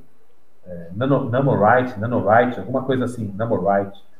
E o pessoal é um aplicativo, alguma coisa assim, que você entra e você bota a sua meta lá. Ah, eu vou escrever tantas mil palavras por dia e você tem que escrever e jogar lá, escrever e jogar lá. E o aplicativo vai botando tipo uma competição entre as pessoas e vai te falando se você está na sua meta, se você não está. É mais para te ajudar a escrever do que uma competição. Uhum. Cara, eu achei insano isso. Eu falei, eu nunca vou entrar num negócio desse, nunca. Eu vou ser expulso já no, no primeiro dia. Conseguir cumprir, não. Eu tô, eu tô te perguntando isso justamente porque eu tenho essa dificuldade. Sempre surge uma coisa pra poder é, é, é impedir que eu, que eu escreva. Eu lembro que eu, eu peguei um. Eu comprei um computador, porque o meu tava, já tava meio assim, ruim de funcionar fora da tomada. Aí eu falei, agora vai. Agora eu consigo. tá, tá, tá, tá agarrado. Tá, não, não não sai. Sabe? E, e eu queria muito chegar nessa, né, né, né, nessa, nessa fase de, de, ah, não, eu vou fazer um capítulo por semana. Quem me dera. É, eu, eu, eu tive que fazer assim, porque aquilo que eu te falei, eu tenho projetos aí, que além de Atlantis, tem esses, esses spin-offs, essas partes que fazem parte dele. Eu tenho já a ideia de uma outra série de alta fantasia, né? E também quero escrever um livro aí sobre vampiros, que bateu uma ideia aí já anos atrás, também que quero escrever. Eu quero lançar uma HQ do, da Batalha de Mircos, e talvez até de Atlantis, fazer o audiodrama, né? Aquilo que a gente conversou. Então, Sim. eu botei na minha cabeça e falei assim: quando, uma coisa interessante que quando você passa dos 50 anos é que, pela expectativa média de vida do brasileiro, você já viveu mais do que você vai viver. né? Então Sim. você fala, cara, tá acabando, o tempo tá acabando.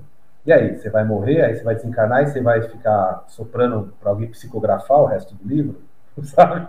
Não, não dá. Então eu, eu, eu, eu me forcei, eu me forcei a, a escrever pelo menos um capítulo por semana.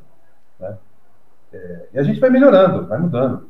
Eu, eu, eu antigamente só escrevia, escrevia à mão, né? Escrevia à mão e depois transcrevia no computador. Eu falei, ah, não consigo, nunca vou conseguir escrever direto no computador. Hoje eu escrevo diretamente no computador. né? Ah, eu não tenho esse poder de síntese, de, minha- meu texto é longo. Isso me ajudou bastante lá, o grupo também. E a gente criou lá a revista Histórias de Lugar Nenhum, que você já conhece, né? que o desafio inicial era escrever contos de 500 palavras. Eu quase nem entrei, porque eu falei, eu não sei escrever conto, não faço a mínima ideia como escreve conto. 500 palavras, você esquece. Eu não consigo pedir uma pizza com 500 palavras. né? Aí fui tentando, tentando, hoje eu escrevo contos, né? escrevo para a revista. Quando eu termino de escrever, dá 800 palavras, Aí é outro exercício bom também, porque aí você tem que aprender a sintetizar, cortar palavras, mexer em texto e tal. Então, então eu acho que tudo é possível. Então você consegue também, Arthur, escrever. Entendeu? Nem que seja assim, fala assim, ah, eu vou escrever um capítulo agora, daqui talvez à tarde eu escreva mais um. Eu acho que o importante, alguém já me disse isso, é escrever todo dia. Todo dia, pelo menos, escrever alguma coisa. É, eu assim, eu, eu. o- Diego, que provavelmente vai estar ouvindo esse episódio, ele, ele teve uma conversa comigo na semana passada. E ele falou assim, ele, ele me deu esse desafio, né? De, de escrever um conto de. de eh, eh, enfim, ele passou pra mim e falou, cara, você acha que consegue? Eu falei, consigo. Pergunta pra ele se eu entreguei pra ele. Sa- Sabe, Ele tem- cobrar. tem, tem um meme, cara, que o cara fica, fica, fica pensando, né? É, ele tá comendo, ele tá pensando, ele tá no ônibus, ele tá pensando. Foi o que aconteceu comigo. Eu, eu pensei tanto que passou os dias e eu simplesmente não consegui fazer. Sabe? Eu fiquei assim, caraca, eu vou escrever sobre o, o universo que eu tô criando. Aí eu falei, não, mas aí vai ficar muito, vai ficar muito batido. Vou tentar um romance. Não, não vai. Vou suspense. Não, não vai. E aí eu fui batendo a cabeça, tomando banho, pensando, dormindo, pensando, comendo, pensando e tô pensando até agora. Então. Ele te deu um tema?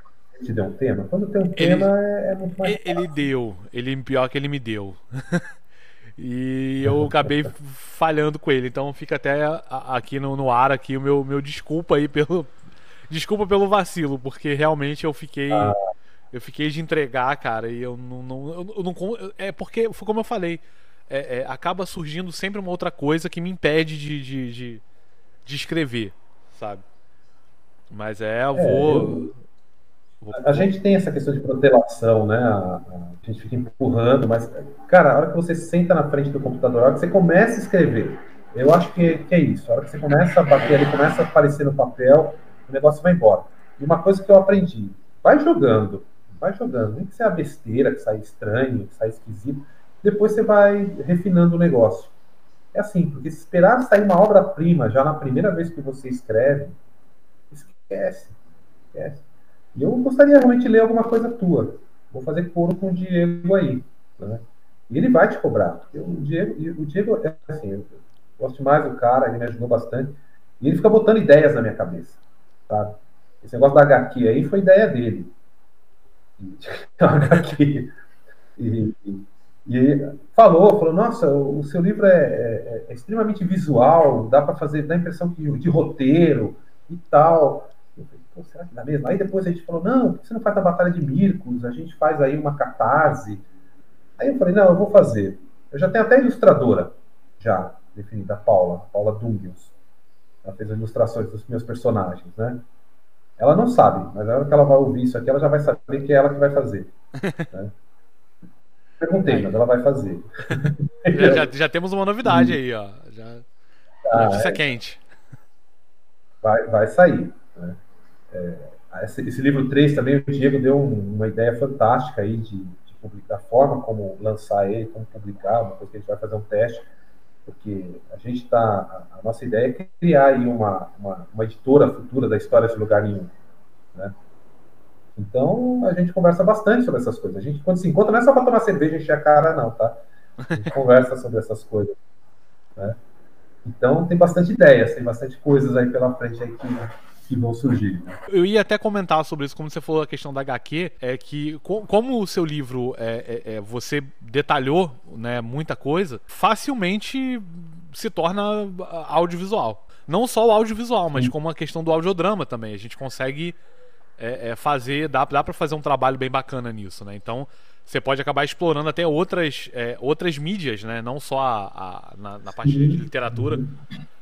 E eu dou maior apoio, cara. Eu acho que quanto mais a gente. É, a gente. É, assim, eu, eu, eu virei. É, eu virei tiete do História de Lugar Nenhum, né? Ah, que bom. E... Olha, não é porque eu escrevo lá, não, sou colaborador, mas, cara, é muito legal. É muito não, legal. É, é, e assim, é, cara, cada, cada, cada um que, que, que senta aqui comigo, né, é, para conversar, eu vejo que parece que vocês vocês são é, é, é, como se fosse o grupo o, o, grupo do Atlante, né? São pessoas diferentes com temas diferentes, mas que cara tem uma simbiose que é é incrível e assim ah, cada um com a sua com a sua como é, como é que eu vou dizer com a sua eu não sei, cara. Vocês têm uma especialidade assim. Parece que quando vocês tocam em alguma coisa, até onde eu, né? Eu não, acho que eu não sei se eu conversei com todo mundo ainda de lá, mas assim, cada um onde toca especializa naquilo ali que vira uma história surreal. Ah, obrigado. Sabe? Não, então, é, assim. É, todo esse meio fantástico de terror, né?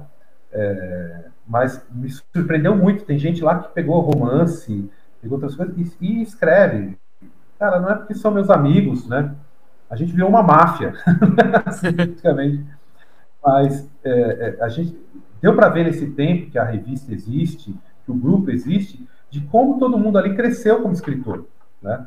Eu, eu, sempre falo e sempre vou falar, sou muito grato, porque se hoje eu estou melhor, eu ainda não sou aquele escritor, nem sei se um dia eu vou chegar a ser, mas do, do que eu era, do que eu estou hoje, eu devo muito àquelas pessoas e ao pessoal de, de histórias de lugar nenhum, sabe? É, mais que uma revista, porque o objetivo principal, os objetivos principais da revista eram é, melhorar nossa escrita, né? E nos divulgarmos como autores. Uhum. E os dois objetivos foram cumpridos. O mais a melhorar da escrita do que nos divulgar. Estamos nos divulgando, a revista está indo agora para a nona edição. Né? A gente está na Amazon e agora a gente está pegando as edições antigas, estamos jogando o Wattpad, porque não sei se você conhece o Wattpad, né? É uma plataforma gratuita de publicação e tem muita gente e tem, tem tido muita visualização.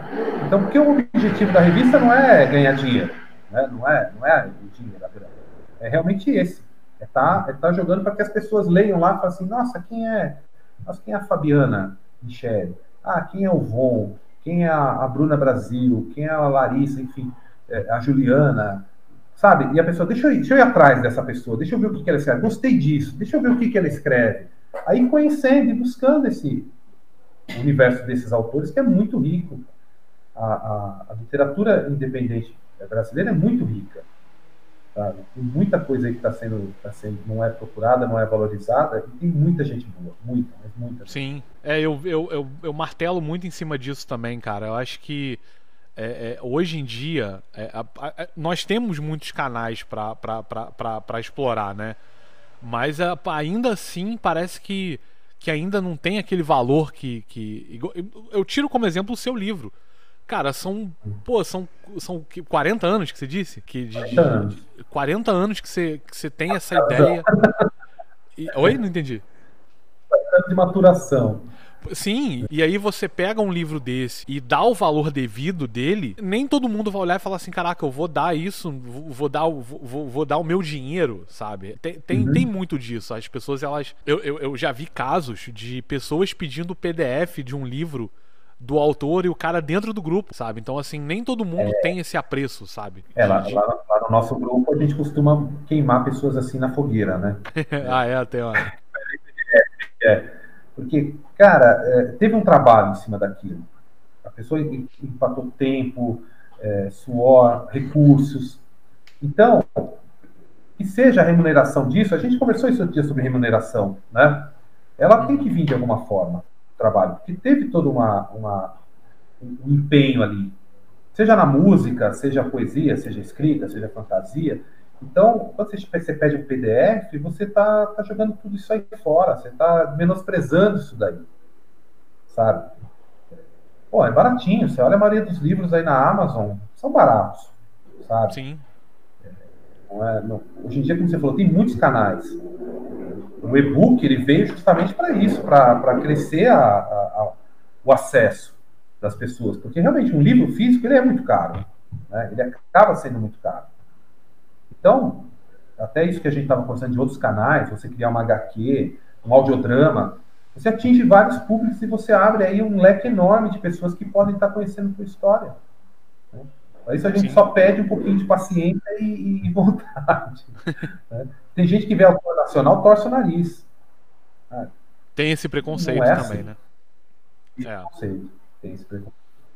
Mas é, foi, como, foi como eu falei, cara. Eu acho que, que assim, tem, tem muito escritor bom por aí. Muito. Eu acho que o, o, que falta é justamente o reconhecimento. Eu acho que, que quando você. É, é, é, eu acho que você tem que valorizar a obra nacional, né? Seja ela qual for, né? Porque tem, tem, tem sol para todo mundo. É, para você ver que, que são pessoas que, que estão atrás do livro, que fala, você, você vê um autor internacional, Stephen King, é, é R.R. Martin, você imagina a vida que esses caras têm, uma vida de glamour, uma coisa fechada, sabe? O cara não é acessível. Aí você na literatura nacional, você tem uma proximidade que você consegue perceber que é uma pessoa comum, uma pessoa do dia a dia, né? Que, que coloca, que conseguiu colocar suas ideias, suas formas no, no papel, né? entre aspas, papel, uhum. e passar para frente, e a pessoa entende que ela pode fazer aquilo, que aquilo é viável até para ela. Sabe? Quantas pessoas não têm vontade de escrever, mas acham que não podem, que não conseguem, que não tem quem leia? Sempre tem. Lógico, vai encontrar aqueles críticos, porque isso em todo lugar tem. Sempre tem as pessoas que vão derrubar. Né? É, a gente conversa bastante sobre isso, sobre a questão de crítica. Existem formas de se fazer crítica. Mas a pessoa entra e fala assim sobre seu livro. Ela lê e fala, não gostei. Tá, ótimo, mas aí, não gostou por quê? Está mal escrito, não tem coerência, é, o personagem é pobre de, de, Não, a pessoa simplesmente fala, não gostei, dá uma estrela. Você quer entender por que aquela pessoa deu uma estrela? O que, que ela não gostou? Falou, achei o argumento fraco, achei o roteiro confuso, sabe? Para que você, como escritor, também melhore. Porque não, nem todo mundo é um R.R. Martin, que tem, uma, que tem um batalhão de pessoas lá assessorando ele, para que o que ele escreva esteja de acordo com tudo que ele sempre escreveu. Uhum. Sabe? A gente, nós somos humanos, então estamos sempre melhorando. Então a crítica é muito bem-vinda. Outra coisa que eu acho massacrante, que ficam te ensinando como começar um livro, como escrever, porque se a pessoa não for, captar, não, não for cativada nas primeiras duas, três páginas, ela não lê o resto. Pô, por favor, né? Ah, é, tem que dar uma chance maior pro autor. Ler um pouco mais, se aprofundar um pouco mais. Pode começar legal, no meio dá uma mornada, depois aquece de novo. Então tem algumas coisas aí no, no mundo moderno de hoje, nesse mundo da internet, né? E, e se você deixar, elas acabam te derrubando. E não pode. Não pode mesmo. Sim. Então fica a dica também para quem está ouvindo, né? Quando for né, avaliar o livro, explica por quê. Porque eu também fiquei nessa. Eu, eu queria muito saber quem foi que deu menos estrela no meu livro, só para poder conversar e entender, né? Não é só não Sim, gostei. Entender. É que hoje tem essa política do cancelamento, da crítica. Tem gente que gosta de criticar, né?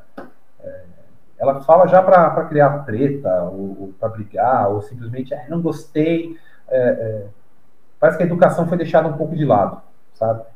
De você falar para uma pessoa por que, que não gostou e ser claro naquilo do porquê você não gostou. Sabe? É, não é só. É super não, importante. Não gostei, não gostei, ponto, né? Tem, tem que ter um porquê. Sim, e, da, e do nosso lado, a gente tem que entender isso e também não. É, não gostou porque não sabe ler. Ah, a pessoa não entende nada não, tenha humildade de, de não seja um Daniel, seja humilde, né? e, e, de achar que você está sempre certo, né? Não, e ouça o que, a pessoa tem para dizer, sabe? É muito importante. Esse feedback é, é muito, é, é, quase que essencial. Acho que é para isso até que existe, existem os betas também, né? Para justamente ter um, uma crítica ali quase que ao vivo, né? Quase que em tempo real.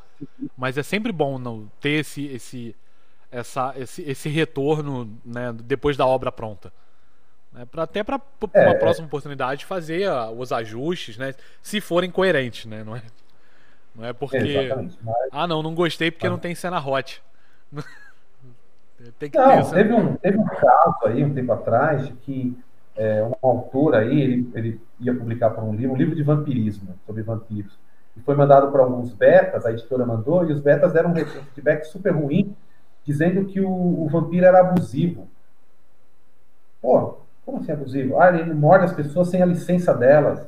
Cara, Pô, pelo amor ah, de. Deus. Aí não. Ah, sério, cara, eu tô falando que você teve uma hora aí fora do ar, eu até acho, te mando isso aí. Na época foi uma discussão. Pô, como assim o vampiro abusivo? Ele, ele vai pedir, oh, dá licença, eu posso chupar teu sangue? Não, por obséquio, eu posso ingerir é. seu, seu sangue? O uso líquido e não, cara. Meu Deus do céu. Então, assim, ou, o editor errou e mandou para os betas errados, né? Porque você tem que ter uma pessoa com mais especialização em determinada área para poder entender daquilo que está sendo colocado.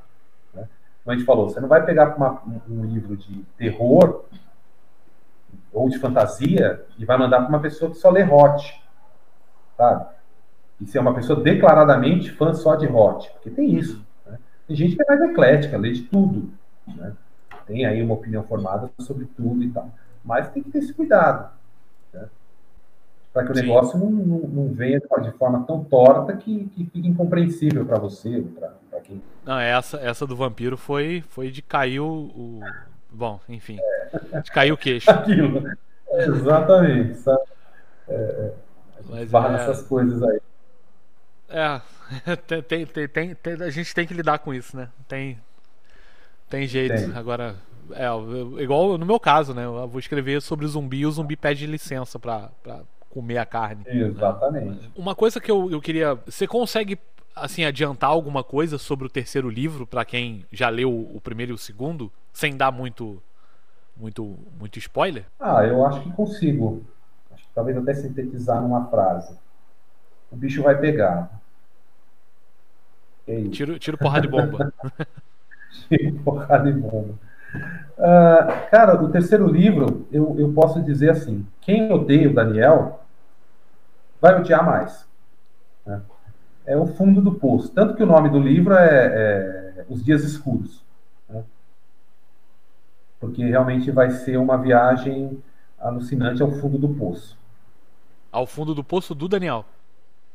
Daniel. Daniel e dos demais, de, de todos que estão envolvidos nessa história. Uhum. Né? Vai ser, vai ser assim uma pretenda, né, que seja uma, uma coisa bem traumática, né?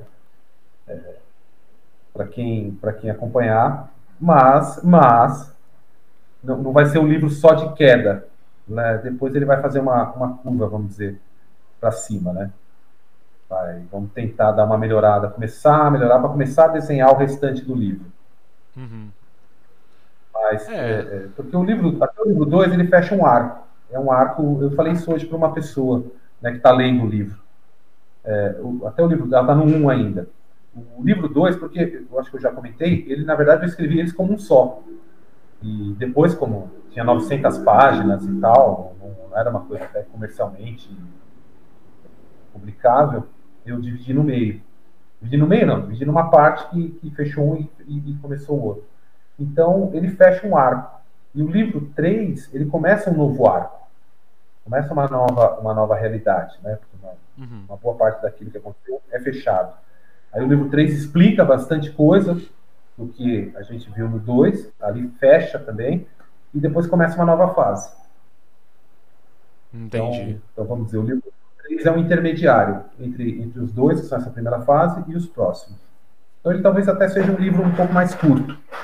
Eu acho que ele, ele até talvez seja, acabe sendo um pouquinho mais curto, até porque uma, uma parte do que eu queria colocar nele, eu estou pensando seriamente em, em escrever um, um spin-off.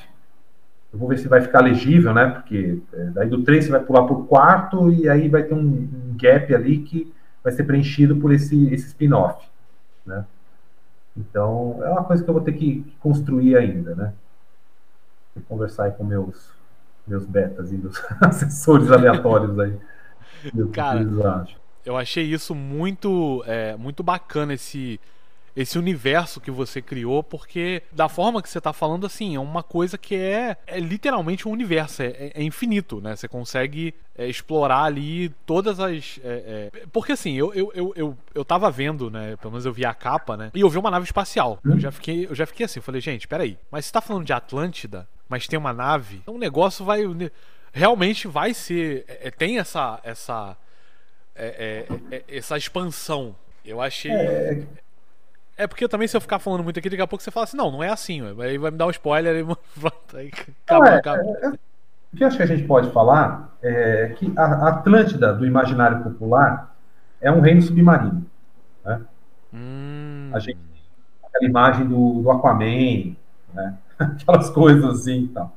É, que, é, que tem a ver aqui com o nosso mundo, uma civilização e tal, mas tem a ver com o, o, o mundo submarino. Ali no prólogo você já vê que realmente tem a ver com o submarino, né?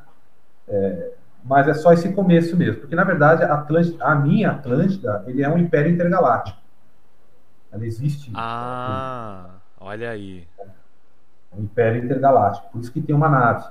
E esse planeta, esse no, é, o planeta de Atlantis ali, ele é o centro desse universo. Ele é um planeta sagrado. Então, a Terra prometida dos Atlantes aonde eles chegaram depois de vagar por centenas de anos pelo espaço. Caraca. Então, é, ele, é, ele é isso. Tem, tem um componente religioso grande aí. Né? Eu, eu, eu, exploro, mas assim, por exemplo, a história vai acontecer basicamente é, é, em Atlantis, né?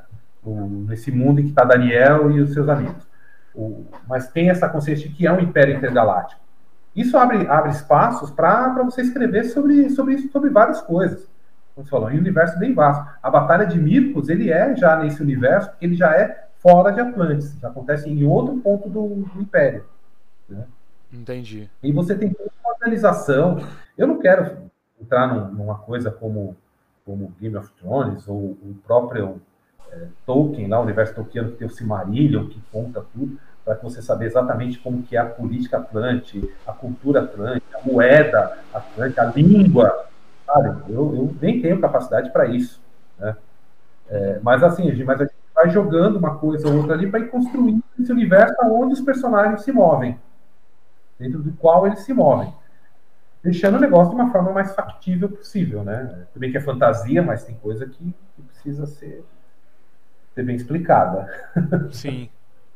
Caraca, que maneiro, cara. Olha, eu tô, é, outros, já tô. Outros personagens vão se juntar, né? Não muitos mais, porque senão fica um, um universo de personagens, fica difícil você, você gravar todo mundo, né? Mas, mas haverão outros que, que se juntarão aí a esse, a esse universo. É, então fica, fica, fica de novo minha desculpa pro Diego, que eu acho que hoje eu não vou escrever nada não. Acho que eu vou parar para ler o um negócio. Deixa ele ler. Tá? É, não, eu vou, eu vou, eu vou parar para dar uma olhada melhor, porque é, realmente é, é começa. É, é, pelo que você tá falando, eu, tá, pra você ver, na minha cabeça, quando falou Atlantis, eu falei, não, é, submerso e tudo. Eu não li o prólogo, porque a, o capítulo que você me enviou, como foi o primeiro, né? Eu só eu já li Sim. quando já eu li mais pra frente, mas aí eu, eu comecei. A hora que eu abri aqui, eu consegui ver alguma coisa. Apareceu alguma coisa para mim ali, como se fosse um prólogo, né? E aí depois eu vou eu vou aproveitar que eu tô aqui na frente do computador e já vou eu vou aproveitar comprar comprar o que eu tiver que comprar, já que a Amazon fez essa, essa sacanagem aí. É, o prólogo ele, ele dá essa ideia de coisa submersa, tá? Mas já no prólogo você já aparece um elemento aí, uma nave, uma coisa que já, já puxa para fora disso daí. Né? Aí você começa ali o capítulo 1, onde você está vendo ali, né? Do audiodrama lá que a gente estava falando tem esse capítulo 1, tem a, a caverna, aí já pula pro, pro, pro Atlantis puro. Né? Uhum. Aí você já conhece a, a, a, princesa Rena, que vai ser a futura imperatriz, já conhece o Demon, já conhece Tunamoy, que é o sumo sacerdote de Atlantis. E aí, ou seja, você fala assim, nossa, eu estava num, num, lugar, já foi para outro, mas depois o negócio vai se, se amarrando. Vai se amarrando. E, assim, uma coisa que eu posso te falar, cara, é que é, você é, é, a prova viva que a gente nunca pode deixar de, de escrever. Né? É, eu conversei com pessoas aqui, conversei com adolescentes, se eu não me engano, acho que a, a, a se eu não me engano, a Gláucia é, é, é não, não era tão. tão é, era um pouco mais nova, né? E assim, uhum. você vê que a, a diferença de, de, idade é muito grande. Então, assim, a, a, você é a prova viva, cara, que a gente não pode. Que nunca é tarde né? Pelo que você, pelo que você passou e que você começou, tem, tem uhum. três anos que você publicou, né? Então. Exatamente. É, eu acho que você, mais do que ninguém, pode. É, eu, eu, eu ia fazer essa pergunta mais pro. Eu ia te fazer esse pedido mais pro final, mas eu acho que. Que, que, que é, é acho que já tá, já tá na hora, né? É, normalmente eu peço para as pessoas elas é, deixarem uma mensagem né, para quem, para quem ou, é, ou vai ler o seu livro ou vai né, começar a escrever, é, eu, eu, digo que é uma mensagem para gerações futuras. Né? Então, eu queria te fazer esse pedido, né, para você é, falar aí pro pessoal, né, da sua, da, da, da sua, é, é, é, a sua palavra, né, para para quem para quem tá, tá começando ou já tá ou não tem ou não, acha que nunca, que nunca é tempo, né? Ah, não, não, não tô, tô, ou tô muito velho ou tô muito novo. Sim. É, sim. É, é, isso. Olha, Arthur, o que eu, o que eu diria, é, a gente tem que criar, fazer empatia, né? Se colocar no lugar das pessoas. E, e eu sei, eu sei que é difícil. É, é difícil o tempo, tem a questão da vergonha. Eu, eu, isso eu estou falando porque isso eu já ouvi de várias pessoas, né? Tem gente que tem vergonha, tem gente que acha que não, não, vai, não vai escrever bem, é, que não tem capacidade. Todo mundo tem capacidade, todo mundo pode fazer tudo. Uma coisa, eu já vivi bastante, é, existem dons, isso é fato. Né? Tem gente que tem dom para certas coisas. Eu, eu gostaria de ter o dom da, do desenho. Eu acho lindo o desenho. Adoraria, mas eu não tenho. Já tentei, já tentei e não consigo. Mas não quer dizer que eu não possa vir a desenhar. Só vai ser mais difícil. Só vou ter que estudar mais, vou ter que procurar mais. Então, para quem está tá pensando em escrever e, e acha que, que, não tem essa capacidade, não pense. Vai para cima. Não tenha vergonha.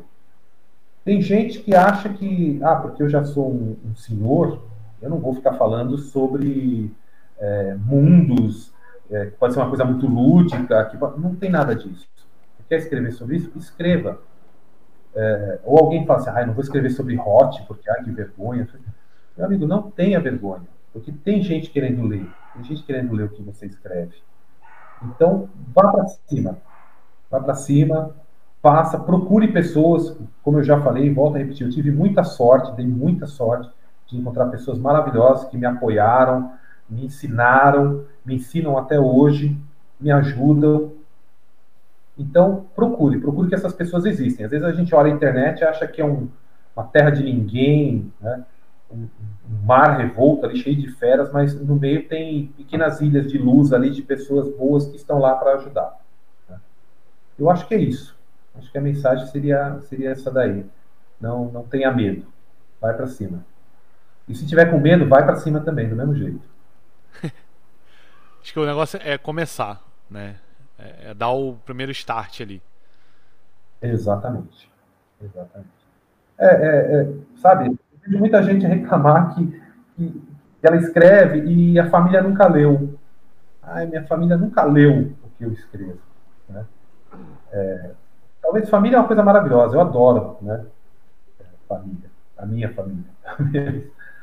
E, mas, mas as pessoas, elas da família, às vezes elas olham para você e, e elas, por te conhecerem ou acharem que te conhecem, não acham que de repente pode sair alguma coisa dali. Não que elas te desprezem, ou não, nada disso.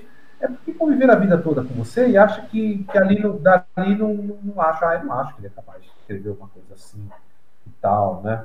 Então, é, não, tem, não tenha medo de sair fora e procurar opiniões alheias, opiniões de pessoas de fora, até de pessoas desconhecidas. Né? Sempre tendo em mente a questão da troca. Ah, eu vou, eu vou, alguém vai ler para mim, mas aí eu vou ler para essa pessoa também. Sempre, uhum. sempre pensar assim, sabe?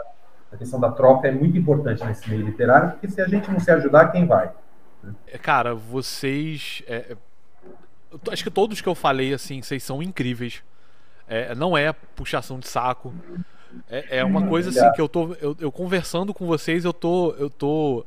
Eu, eu, eu como é que eu vou dizer? Eu, eu me senti. Eu, eu, senti vontade de fazer parte do História de Lugar Nenhum. Assim, sabe? Que é, é uma coisa que.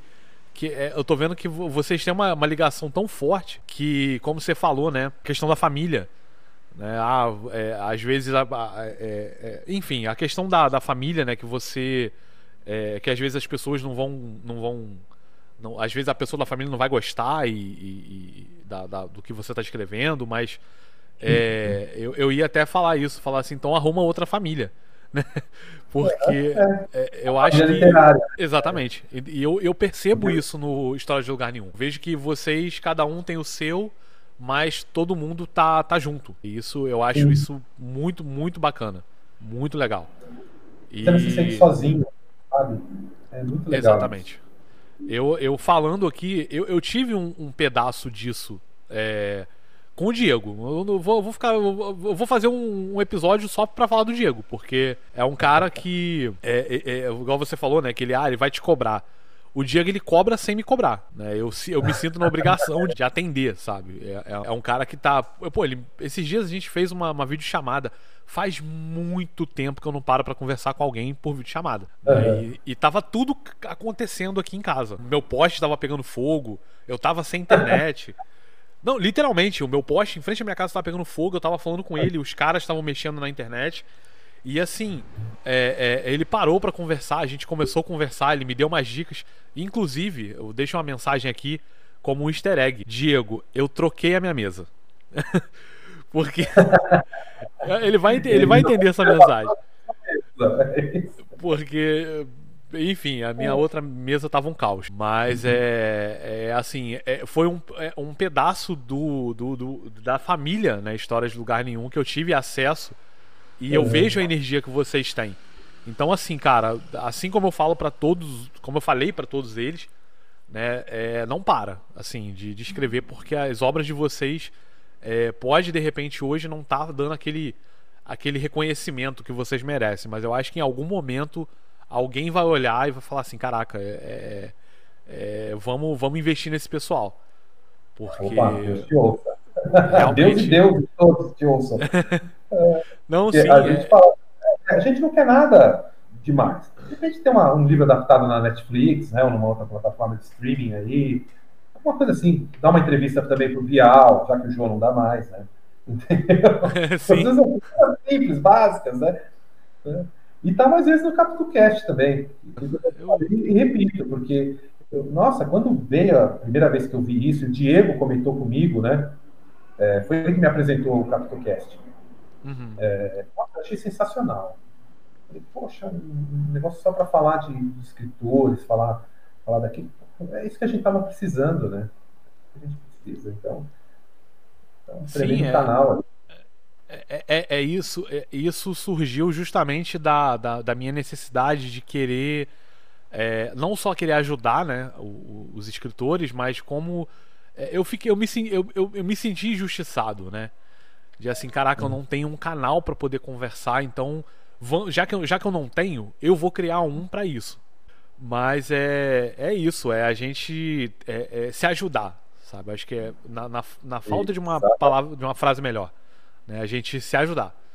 E é isso, cara. Eu, assim, o que eu mais desejo aí é que vocês cheguem realmente a, a, a, ao mainstream, né? E o que eu puder fazer para ajudar, eu deixo publicamente aqui, cara. Eu, eu tô, tô aí. Então, você sabe, você sabe que a gente tá a gente tá conversando aqui, eu tô eu tô tentando ajudar da forma que eu puder, né? Nossa, sim, sim, agradecemos. Né? Eu acho que eu posso falar esse nome de todo mundo, né? Lá tanto do História Sem Lugar Nenhum, como, como os outros também, escritores. Uhum. A gente agradece demais, cara. E também do que a gente puder ajudar você, a gente está à disposição. A revista lá, e eu, pessoalmente, também estou à disposição aí. Ah, um dia, um dia, um dia eu, vou, eu vou me inscrever num, num, conto desse aí para participar de, um, de, um, de, um, de uma brincadeira dessa aí. Não, a gente tem convidados, né? A gente publica é, algumas edições, a gente publica contos de convidados. Então sinta-se convidado já. Tá? Ai, meu eu, Deus, mais um. O dia. Eu vou te falar, não, mas, mas ó, diferente, tá? Que eu falo. Lá todos somos do mesmo objetivo, mas somos diferentes. Eu vou te falar uma coisa. Sinta-se convidado para a hora que você se sentir à vontade. Tá? O Diego não ah, vai falar a... isso. A vontade eu sempre, a, a, vontade eu sempre tô. O tempo é que é meu, é meu, meu, meu, maior, meu maior inimigo aqui, é o meu, é o meu Daemon. Né, da, da...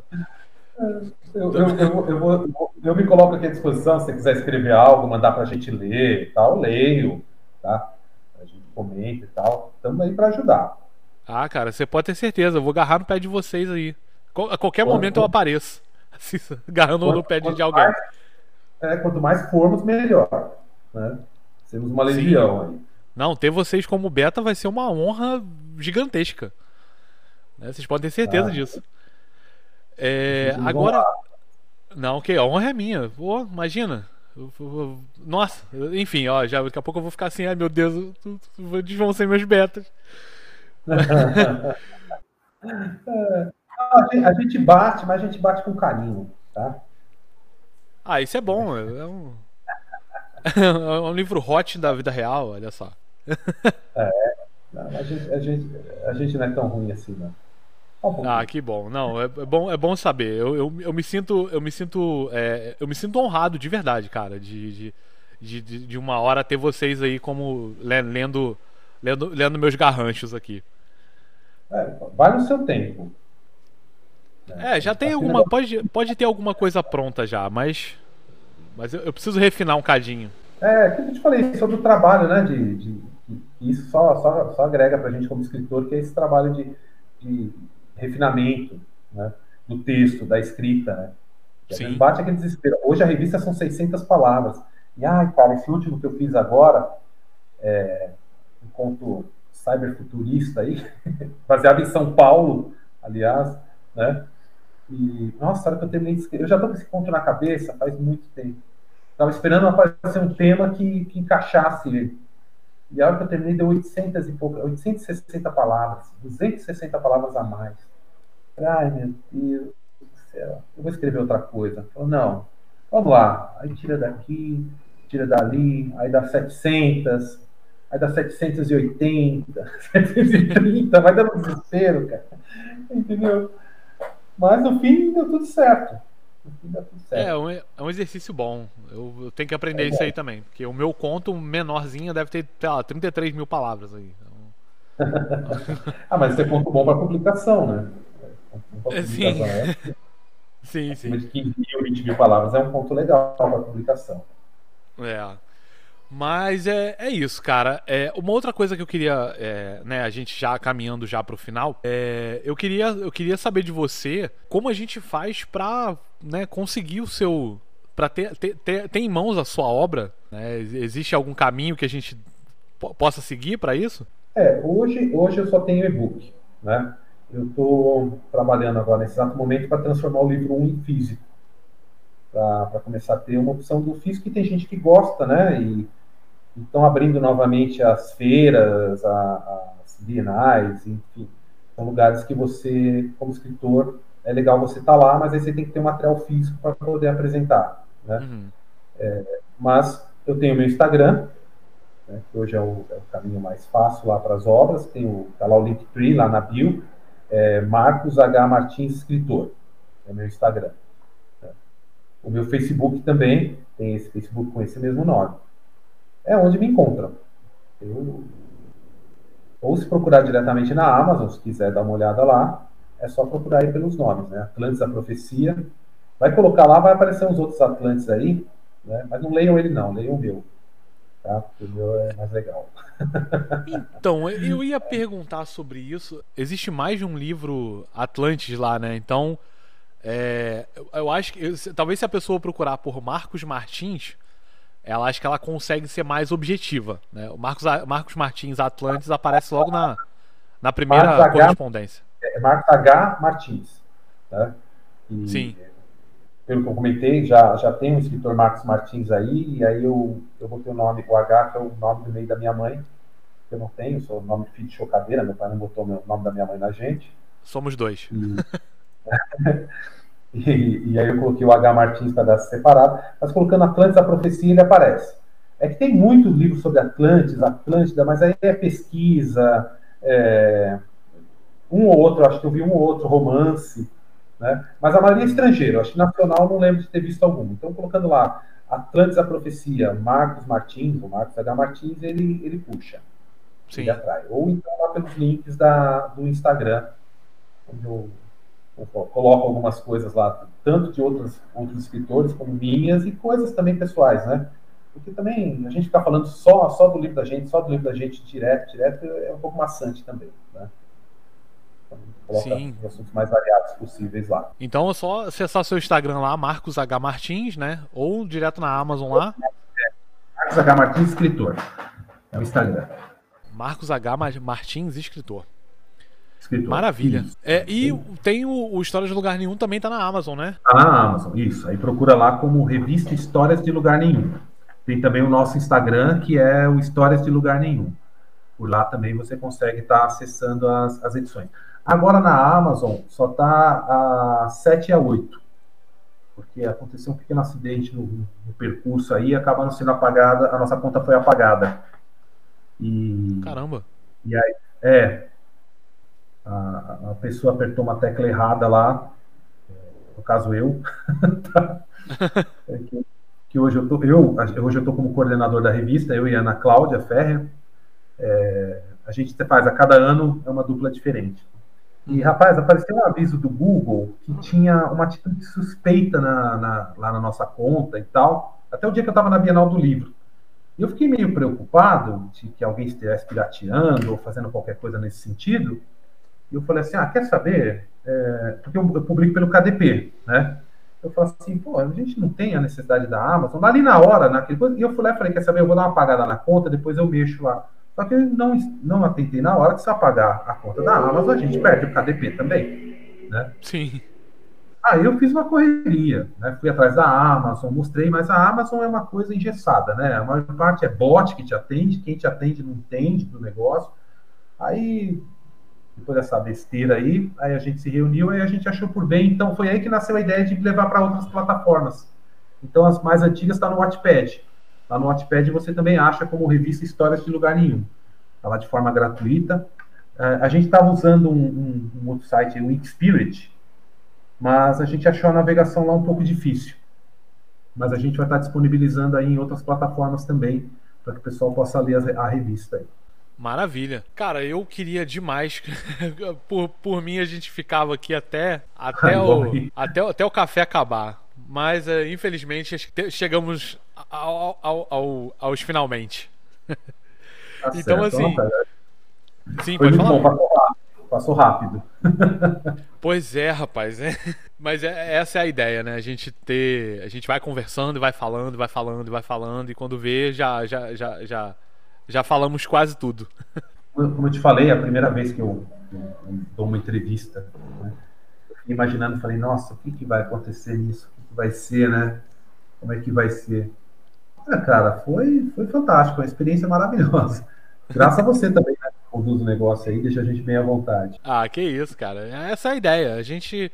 É, é quase um papo de bar. Né? A gente está aqui é. conversando, vai, vai, vai, vai, vai entrosando e vai puxando os assuntos. Essa é a ideia, né? É para não, não deixar ninguém, ninguém acanhado. Eu queria te agradecer demais por você ter vindo aqui, você ter estreado essa nova fase, né, do, do, do Capítulo Cash, né? Depois desse hiato nosso aí de quase um ano.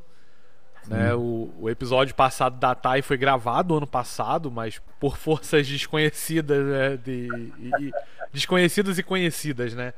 É, eu só consegui lançar isso na semana passada, então assim, obrigado de, de verdade por essa honra. Né? Eu, eu que agradeço de ter vindo aqui. E, ó, eu espero que eu deixo, né, normalmente quem vai lançar esse vai lançar mais um livro, né? Eu sempre deixo a porta aberta aqui para se um dia você quiser voltar para para divulgar esse lançamento. Voltarei. Pode ter certeza que eu voltarei sim. Não, com certeza. E aí a gente e a gente faz aquela aquela destrinchada do novo livro.